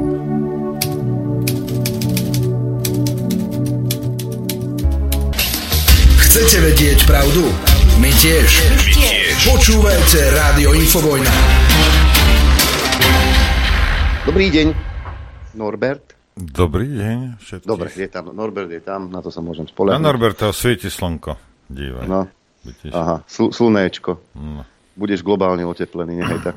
E, máme hostia v štúdiu, pána inžiniera Rudolfa Huliaka, pána Dobrý poslanca, deň, vášho zamestnanca. A teraz je ten čas, kedy sa môžete pýtať. 0950 66 11 16 a skôr, ako zazvoní telefón. Do pekný mail mi prišiel, a nie je jeden. Ja by som veľmi rád prečítal všetky, ale nedá sa to. Pekný deň páni, cez leto som bol pozrieť bratranca vo Hviezdoslaveve. Boli sme sa pozrieť e, v dedine, ako e, sme sa tak bavili, bratranec spomenul, že nemajú klíma, e, kanalizáciu a že to starosta riešil a všetky papiere mal iba Budaj mu to na životnom stopol. Nech sa spýta pán Huliak svojho kolegu v parlamente poslanca a starostu Hviezdoslava Mareka Lackoviča za PS, či vás progresívci podporia v budovaní kanalizácie alebo budú iba kvákať o ochrane životného prostredia. Pavel Zaujímavé. No, a to, je, a, to je, a to je vlastne to je človek, ktorý e, je progresívec prudký vo Hviezdoslavove, o tom niečo vedia. Že môžete sa opýtať. Že ako to, Určite sa hej. opýtam a hlavne sa opýtam potom, keď budú robiť problémy v tých s projektoch, ktoré budeme chcieť s tou kanalizáciou v prvom rade. Mm. No a my máme prvý telefonát, nech sa páči. Dobrý deň, pozdravujem všetkých. Uh, Jano Veľké Levare. Eh, pán inžinier, ja sa chcem opýtať takúto vec, eh, že ak ten samopal tam bol eh, tzv. znehodnotený, tak a teraz to musím zarepovať. Na čo mu tam bol? Však teda, keď som, ak to bol zberateľský kus, dobre, tak ho mám doma, príde návšteva, ukážem do návšteve, tá sa poteší, že také niečo by ťažko videla niekde inde, na čomu tam bol samopal. Presne toto som aj ja povedal. U nejakého blahu, alebo to je jedno u koho v kancelárii.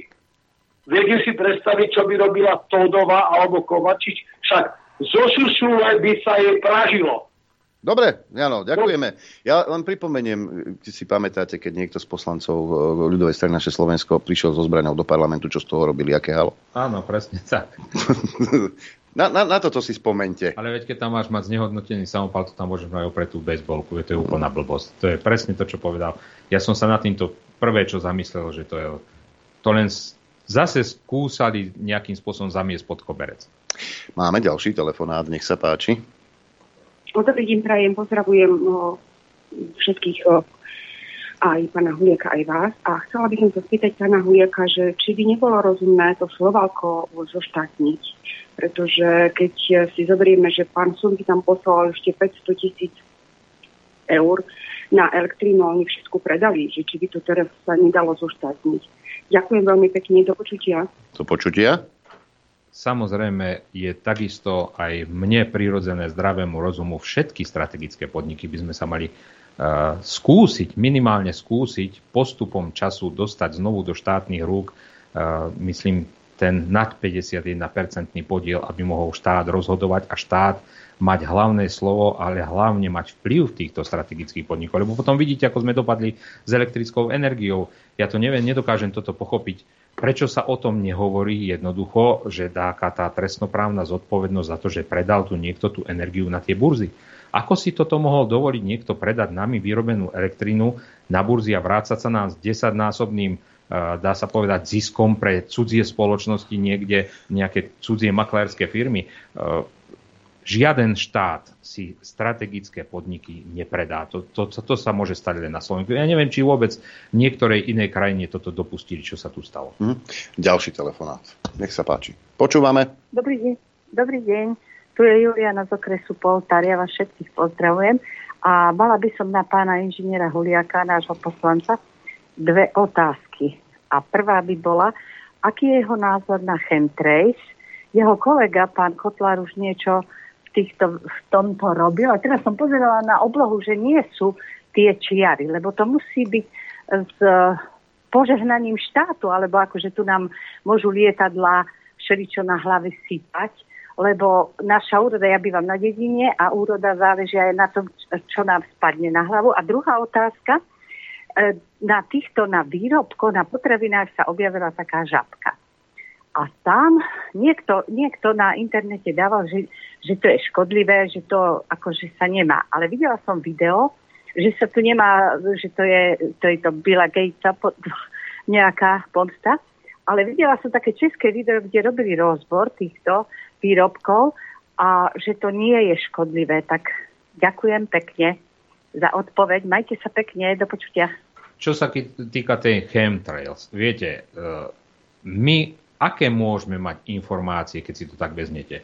Buď sú to mainstreamové médiá, alebo je to alternatíva, alebo je to e, priestor v rámci e, internetu. Čiže dostupné informácie ako také sú pol na pol. Jedni tvrdia, že sú to kondenzačné čiary. Ja som bol z hodov okolností v sobotu na letisku a pýtal som sa pilotov, ktorí dokonca lietajú v tých e, zahraničných linkách na Boeingoch, povedali, že tam rôzne vplyvy na e, vývoj kondenzačných čiar e, na týchto motoroch alebo aj celkovo prúdeniu vzduchu sú. Raz to ostáva dlhšie, raz to, sa to rozplynie hneď za strojom. Čiže e, fyzicky, keď si vezmete, vzhľadom k tomu, že nás pán Naď s pani prezidentkou totálne odzbrojili, a my nemáme bojaschopné lietadla e, typu MiG-29, ktoré by sme vyslali hore pozrieť sa skutočne a nafilmovať. Veď toto je otázka jedného vzletu e, vzdušnej obrany štátu, ktorá by vyletela k takémuto lietadlu, pretože tá dostupnosť tej stíhačky tam je a nafotila ten stroj. A ja by som to spravil tak, keby som bol premiérom tejto krajiny, že dám nafotiť stroj, za ktorým miznú tie kondenzačné čiary a nafotiť stroj, za ktorým ostávajú tie kondenzačné čiary e, niekoľko hodín, dá sa aj povedať. A tam by sme už fyzicky vedeli skutočne posúdiť, či tu niekto lieta nad nami, či nám niečo rozprašuje na tie hlavy, alebo nie. Aj keď sú už dôkazy vo svete, fotky, fotky e, s nádržami e, v jednotlivých dopravných lietadlách, aj s triskami, aj že to nevyplí a toto, potom si treba položiť otázku, že zase komu to vyhovuje, komu to nevyhovuje, len bravím. Momentálne tak môžeme posadiť sa na cirokové metly, s tými sa nedostaneme do tej stratosféry pomaly, kde by sme sa dostali k tým lietadlám, kde sú nezlučiteľné so životom podmienky, aby tam vyletel človek na metle, takže ja vám neviem z tohto hľadiska povedať, pretože na toto sú kompetentní, ktorí by to malo zaujímať, pretože to aj oni dýchajú v tom prípade, ak je to skutočne pravda. Lebo vravím, ja, čo mám informácie o chemtrailse, sú čiste z médií, buď takého charakteru, alebo takého charakteru. Ale fyzicky som také lietadlo nikde nevidel, ani na letisku. Neviem sa k tomu postaviť jednoznačne. Samozrejme, ak by sme sa presvedčili, to lietadlo by tam vyletelo, zadokumentovalo, tak má právo takéto lietadlo posadiť na zem a e, tých pilotov súdiť. To, viete, to sú všetko možnosti, ktoré ten štát má, pokiaľ funguje. Náš štát v tomto slova zmysle fungovať nemôže, pretože tam nemá čo vyleteť momentálne. A čo sa týka... Kolíkova na metle. Čo sa týka uh, tej druhej otázky, uh, o, čo, o čom bola vlastne... Tá zelená žabka, tá zelená GMO žabka, potraviny, no, tuším. Tá zelená žabka bola aspoň avizovali, že to sú potraviny, ktoré obsahujú presne múku z tých čvrčkov, z tých eh, múčných červov a z tohto všetko, aspoň to takýmto spôsobom avizovali. Dneska som sa dokonca dozvedel, že v Nemecku sa už predáva chlieb, ktorý robili rozbor, že v jednom krajci toho chleba je okolo 70 namletých eh, tých cvrčkov a tých chrobákov, ktoré Európska únia, podotýkam, v rámci legislatívy schválených potravín zaradila do programu. No počkajte, počkajte, ale tak no. teraz no. ja som pobúrený, ale maximálne. Ako k tomuto prídu vegáni, mi povedzte. Tak no, on chudák si dá chleba. Oklamaný, rozumiete, on si dá chlieb, že, že teda akože on je vegán. A nič tam živočíšne nemá byť, hej?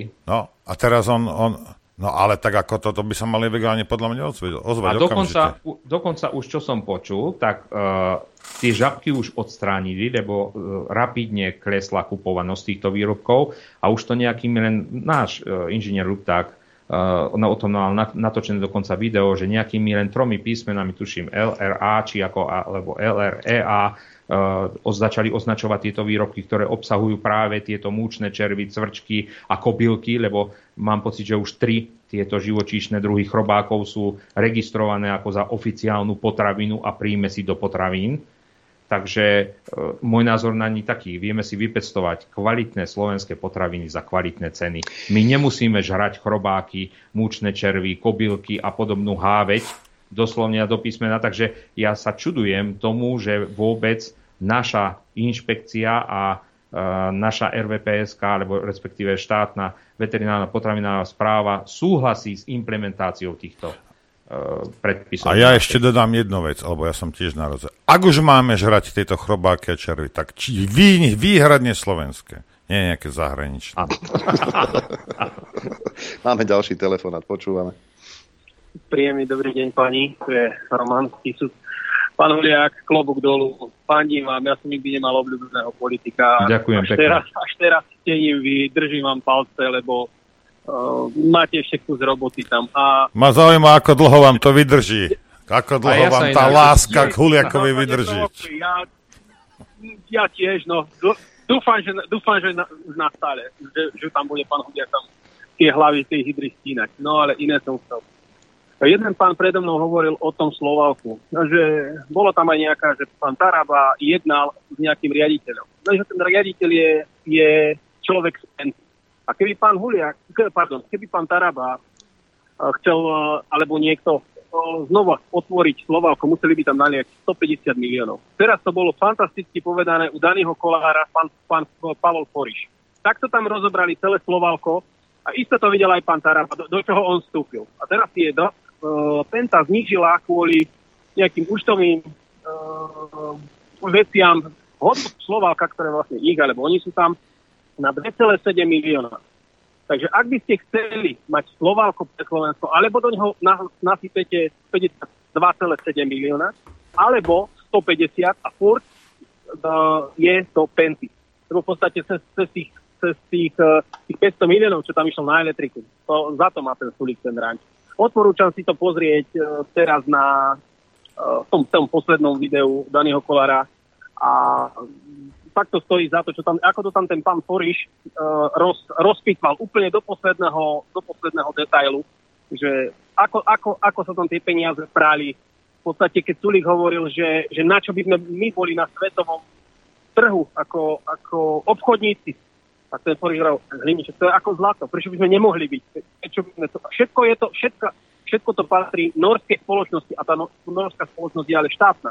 Veď presne toto som aj ja povedal, že u nás akcie našich strategických podnikov vlastnia štátne firmy iných krajín. Veď to je na posmech. Áno, áno, áno. A tu nejaký, nejaký Orava, Oravkín, alebo ja neviem, nejaký uh, Slavo, šťastný Slavo, Oravkín a ešte jeden tam bol, sú v podstate majiteľia celých týchto a je to len práčka, je to len práčka peňazí. Takže som zvedavý, ako to teraz, teraz pán, pán Taraba uh, ja sa, ja, ja, sa, ja sa na to pozriem inak. Hydroalumínium, akciová spoločnosť e, z Osla z Norska, je štátna spoločnosť. Slovo Alku e, vlastní 55,3% akcií. Ono to funguje v Norsku inak ako u nás. Vy si myslíte, že štátna norská spoločnosť by trpela, keby niekto chce norských e, daňových poplatníkov ogabať o peniaze? Ja sa len tak pýtam. Dám do placu. Hej. Sa, sa, ja som sa len opýtal. Toto je smutné na nás, že my sme schopní predať sami seba. Hm. Tuto má mail a to je tiež k e, kanalizácii, píše Katarína. Počkajte na linke. No aj hneď aj zložil.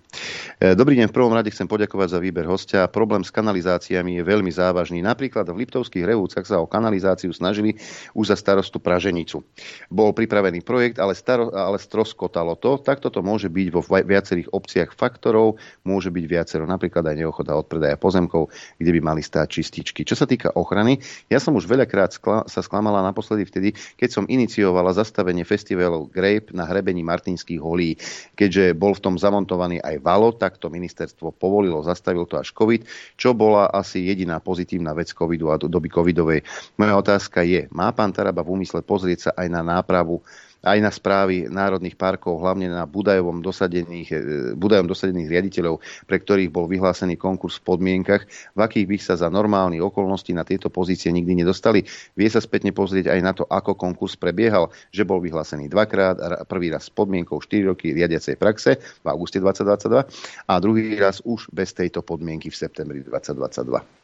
Ja čo mám informácie, určite sa ide pán Taraba aj s pánom Kufom zaoberať eh, personálnym obsadením eh, vo všetkých, dá sa povedať, národných parkoch, pretože naozaj, ako hovoríte, boli to čiste nominácie presiaknuté z mimovládneho sektoru a tak aj tie národné parky vyzerajú, pretože národný park, ako je postavený momentálne na systéme bez zásahu, z titulu kompenzácie, či už vlastníckých práv, ale, ale aj všetkých tých finančných prostriedkov nutné na zachovanie e, personálneho, materiálno-technického zabezpečenia prevádzky toho parku, nie je schopné inou ako tou lesníckou činnosťou, ako tým turizmom a toho všetkého, čo vlastne má tvoriť gro toho národného parku, a musí si proste ten národný park vo svojej podstate na seba zarobiť.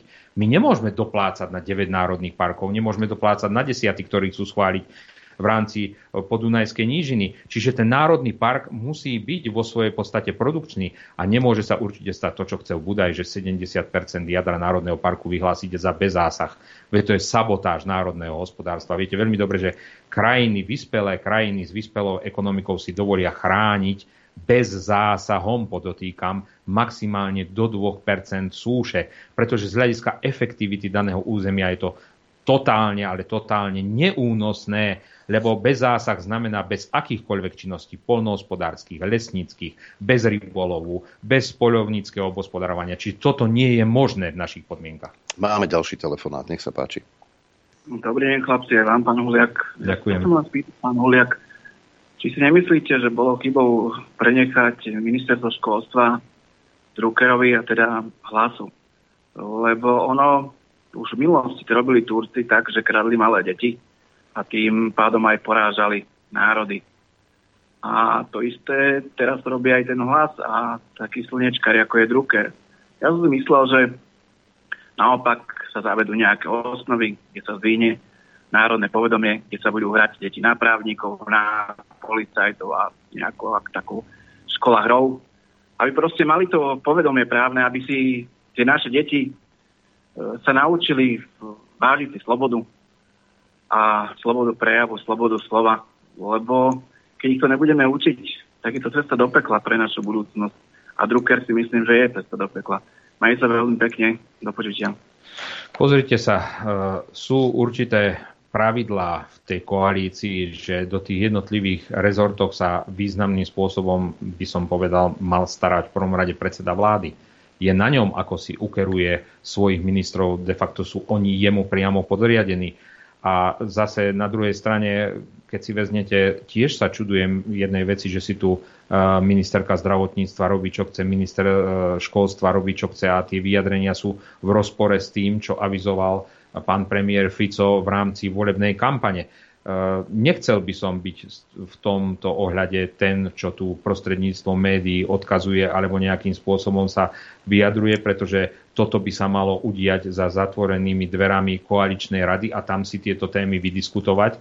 Na druhej strane určite nebudeme ticho, ak by sa toto malo stať skutočnou realitou v rámci nášho školstva, že tie mimovládky dostanú ešte väčšiu zelenú, ako doteraz mali, lebo sami vidíme to 30-ročné pôsobenie toho mimovládneho sektora v rámci školstva, v rámci tých jednotlivých e, reforiem, ktoré nám nepriniesli okrem zdebilizovania istej skupiny ľudí, e, môžem to tak smele povedať, pretože toto, čo tu v poslednej dobe pr- propaguje istá politická strana a isté politické hnutia a hlavne ich istá, uh, by som povedal, uh, dezorientovaná politická ideológia, či už po tej stránke v rámci rozvrátenia rodiny, ale takisto aj po tej stránke destabilizovania našej spoločnosti, lebo to nemôže to proste fungovať pri zdravom rozume a pri zdravej spoločnosti toto, čo sa snažia tu zaviesť. Hej. A toto je aj pre mňa vážnym momentom ohrozenia výchovy našej mládeže, pretože do 15 rokov doteraz trestný zákon uh, ukladá, že mravné ohrozenie mládeže, proste je tam na to paragraf. Takže čudujem sa takýmto vyjadreniam, čudujem sa, že tie vyjadrenia nie sú uh, kompaktibilné s vyjadreniami pána premiéra, ale vravím, toto je na rokovaní koaličnej rade a jednoducho sa oni musia v rámci toho vnútra dohodnúť, že takýmito vecami sa nepôjde na vono. To isté v rámci očkovania alebo respektíve umožnenia očkovania širokej vrstve. Keby to bola pani e, ministerka e, tak vyslovila, že ona je za to, aby každý o očkovaní si rozhodol slobodne a sám v rámci zdravotného stavu. Ja nepoviem na to slovo. Ak raz niekto sa chce zaočkovať silomocou, pre mňa nak si dá aj 10 tých boostrov. Ak sa nechce niekto očkovať, nemôžeme to dostať do roviny, že to bude povinné a obmedzujúce na základe našich ústavov chránených práv nejakým spôsobom limitujúce dané e, či už výkon povolania alebo účastnica na nejakých akciách. Takže toto z mojej strany je neprípustné. No a posledný telefonát, počúvame. Dobrý deň, prajem, pozdravujem moderátorov, modelky aj zamestnancov. Ja by som sa chcel opýtať alebo vyjadriť taký názor a som zvedavý teda na názor pána Hudiaka, čo sa týka verejných vyjadrení vôbec poslancov, vrátane prezidenta. Môj názor je taký, že treba urobiť dve veci. V tom rade poriadok v TVSK, tak aby to nebol iba klon Markízy a Jojky, aby to bola skutočne verejnoprávna televízia. A, po, a potom, aby štátni činitelia, predstavitelia, poslanci, prezident sa vyjadrovali, mali proste svoje besedy len a výhradne v tejto televízii, lebo je verejnoprávna, lebo je dotovaná štátom a aby poslanci nerobili proste kompars televíziám komerčným, ktoré vytvárajú len konflikt a rozdelenie spoločnosti. Čo si o tom myslíte? Ďakujem pekne, majte sa. Plne s vami súhlasím, že verejnoprávna televízia a rozhlas by mali slúžiť ako, by som povedal, taký prvok prenesenia informácií z tej vlády pre všetkých občanov Slovenskej republiky. Druhá vec, nemôžete obmedziť tie televízie ostatné, že by tí poslanci alebo tá vláda alebo ktokoľvek z politického činného sveta sa nestal súčasťou nejakých diskusných relácií. Ale na druhej strane nejaká tá rada pre, tie, e, pre tú rozhlasový dohľad a e, všetko toto by mala istým spôsobom zasiahnuť, že by tam mal byť vytvorený rovnovážne priestor aj pre jeden, aj pre druhý názor. Aby to nebolo zase len skresľovanie verejnej mienky istým smerom niekomu vyhovujúcim. Ale som plne totožný s tým, že vlastne tá verejnoprávna televízia rozhlas by mali poskytovať toto, čo ste vypovedali, aby jednotlivé ministerstva vedeli odprezentovať, akým spôsobom oni idú pripravovať legislatívu pre dané odvetvia národného hospodárstva a toto by tam skutočne malo odznievať v pravidelných debatách, diskusných reláciách. Ja sám napríklad veľmi čudujem, že e, pani prezidentka, e, keď ide na rozhovor, tak ide do Jojky, do Markízy, a do teatra, ale na to je vytvorený priestor v rtvs A ona ako ústavný činiteľ, najvyšší ústavný činiteľ, by svoje veci mala komunikovať cez verejnoprávnu televíziu, nie cez súkromníka. Vieš, e, tu pani prezidentka si myslím zdvihla varovný prst pre všetkých občanov Slovenska, aby si do budúce strašne veľmi dobre rozmysleli, koho si zvolia za prezidenta Slovenskej republiky. Pretože prezident Slovenskej republiky, ako môj názor, by mal byť takým otcom alebo matkou národa, prezentujúci ten národ, dá sa povedať, zdieľať názor väčšiny slovenského národa, byť sa za ten národ a byť hrdý za to, že som prezidentkou Slovenskej republiky a nevyjadrať sa spôsobom typu, že na Slovensku budete radi umierať alebo nerozumiete slovenskému národu alebo podobne. Lebo potom sa pýtam, koho reprezentuje takýto človek na post prezidenta a na druhej strane celý ten úrad dostala do stavu, že dneska by som povedal, viac Slovákov opovrhuje Eh, inštitúciou prezidenta Slovenskej republiky v podaní pani Čaputovej, ako by vzhliadalo k tomu niečomu ako garantom zákonnosti, eh, práv občanov Slovenskej republiky. Veď už len z titulu toho odzbrojenia Slovenskej armády je to akt vlasti zrady, odovzdanie vzdušného priestoru Slovenskej republiky, ďalší akt vlasti zrady. Ja, ja vám poviem pravdu, ja som vždy považoval za politika, že by mal byť takou výkladnou skriňou slovenského národa, že ten človek, ktorý tam je, tak by mal skutočne reprezentovať. Mal by skutočne byť nejakým honorom, osobnosťou, ktorá bude reprezentovať tú spoločnosť a ktorou sa budeme vedieť aj popíšiť. My sa môžeme popíšiť pani Čaputovou, kde sa pýtam. Ja neviem prečo, ale pri tom týchto posledných vašich slovách, pán inžinier, mi napadlo jedno meno, že Boris Kolár. No, a sme, a sme tam, kde sme, tam, kde sme nechceli byť, takže skutočne, ale bolí ma jedna vec, že to je našim obrazom, kam sme to dovolili dotiahnuť toto všetko, takže ja, ja, ja, som, ja sám seba z tohto viním. Pán Huliak, máte posledné dve minútky. Ak máte niečo na srdci okrem šelestu, tak tu je ten priestor. Drahí občania Slovenska, prosím vás, dajte šancu tejto vláde ktorá vznikla a vznikla na základe demokratických volieb. A myslím si, že mali, si, mali by si uvedomiť aj politici e, z toho liberálno-progresívneho spektra, že nikto, keď došlo k zmene vlády v tom 20. roku, e, nehejtoval, nerobil povstania, pani prezidentka nerobila problémy vo vymenovaní jednotlivých ministrov, nekádrovala ich z titulu odbornosti, eh, trestnoprávnej, mravnej alebo inej bezúhodnosti. Eh, dajte skutočne šancu tomu, že aspoň prvých 100 dní, ako sa táto vláda postaví k problémom, ktoré na Slovensku sú, ktoré na Slovensku sú takého charakteru, ako ešte neboli a skutočne hodnote jednotlivých Eh, ústavných činiteľov alebo ministrov až po tomto období. Eh, prosím vás, prestaňte počúvať jednostranné mainstreamové médiá, ktoré sa snažia manipulatívnym spôsobom vklíniť aj do samotnej koalície. To znamená, že ani tie vyhlásenia ministerky zdravotníctva alebo ministra školstva nemusia byť vôbec také, alebo takého charakteru, ako boli podané, Uh, treba aj im dať priestor, pretože ešte som nepočul, že by sa boli nejakým spôsobom mali možnosť vyviniť z tohto. Všetko sa mi to vidí zase len špinavá manipulácia zo strany mainstreamových médií a na druhej strane uh, treba trošku časť aj na rozhliadnutie sa v tých jednotlivých funkciách, že akú paseku nám tých 3,5 roka hazardnej vlády pána Matoviča a spol zanechali. Čiže skutočne vás prosím o trpezlivosť a verím, pevne verím, že či je to Robert Fico, alebo je to aj Peter Pellegrini, ale aj všetci hlavní ústavní činitelia si uvedomujú, že to Slovensko v akom stave je a že ak ho teraz pustíme z rúk a necháme ho uh, doplávať do tej priepasti, ako bolo nastavené určitou skupinou ľudí a ako bolo, dá sa povedať, predikované, že keď vyhrá istá nemenovaná mimovládkami platená politická strana, to Slovensko by boli dotiahli do zdarného konca katastrofy.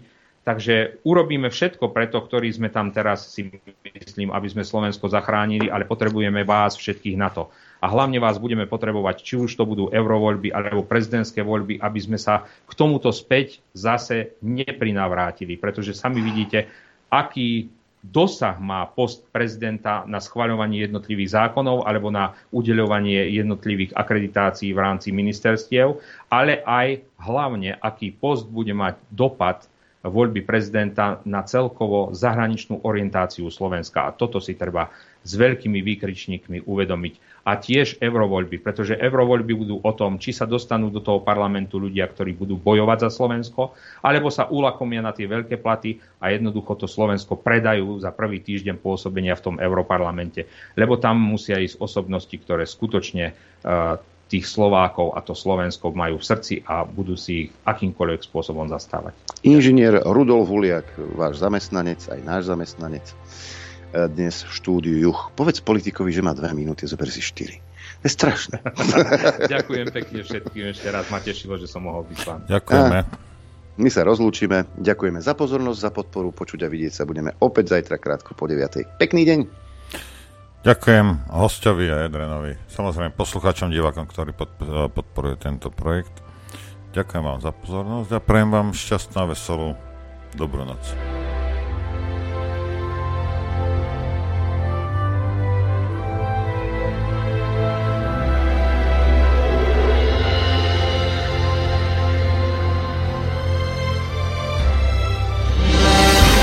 Len vďaka vašim príspevkom sme nezávislí. Nezávislí. Rádio Infovojna.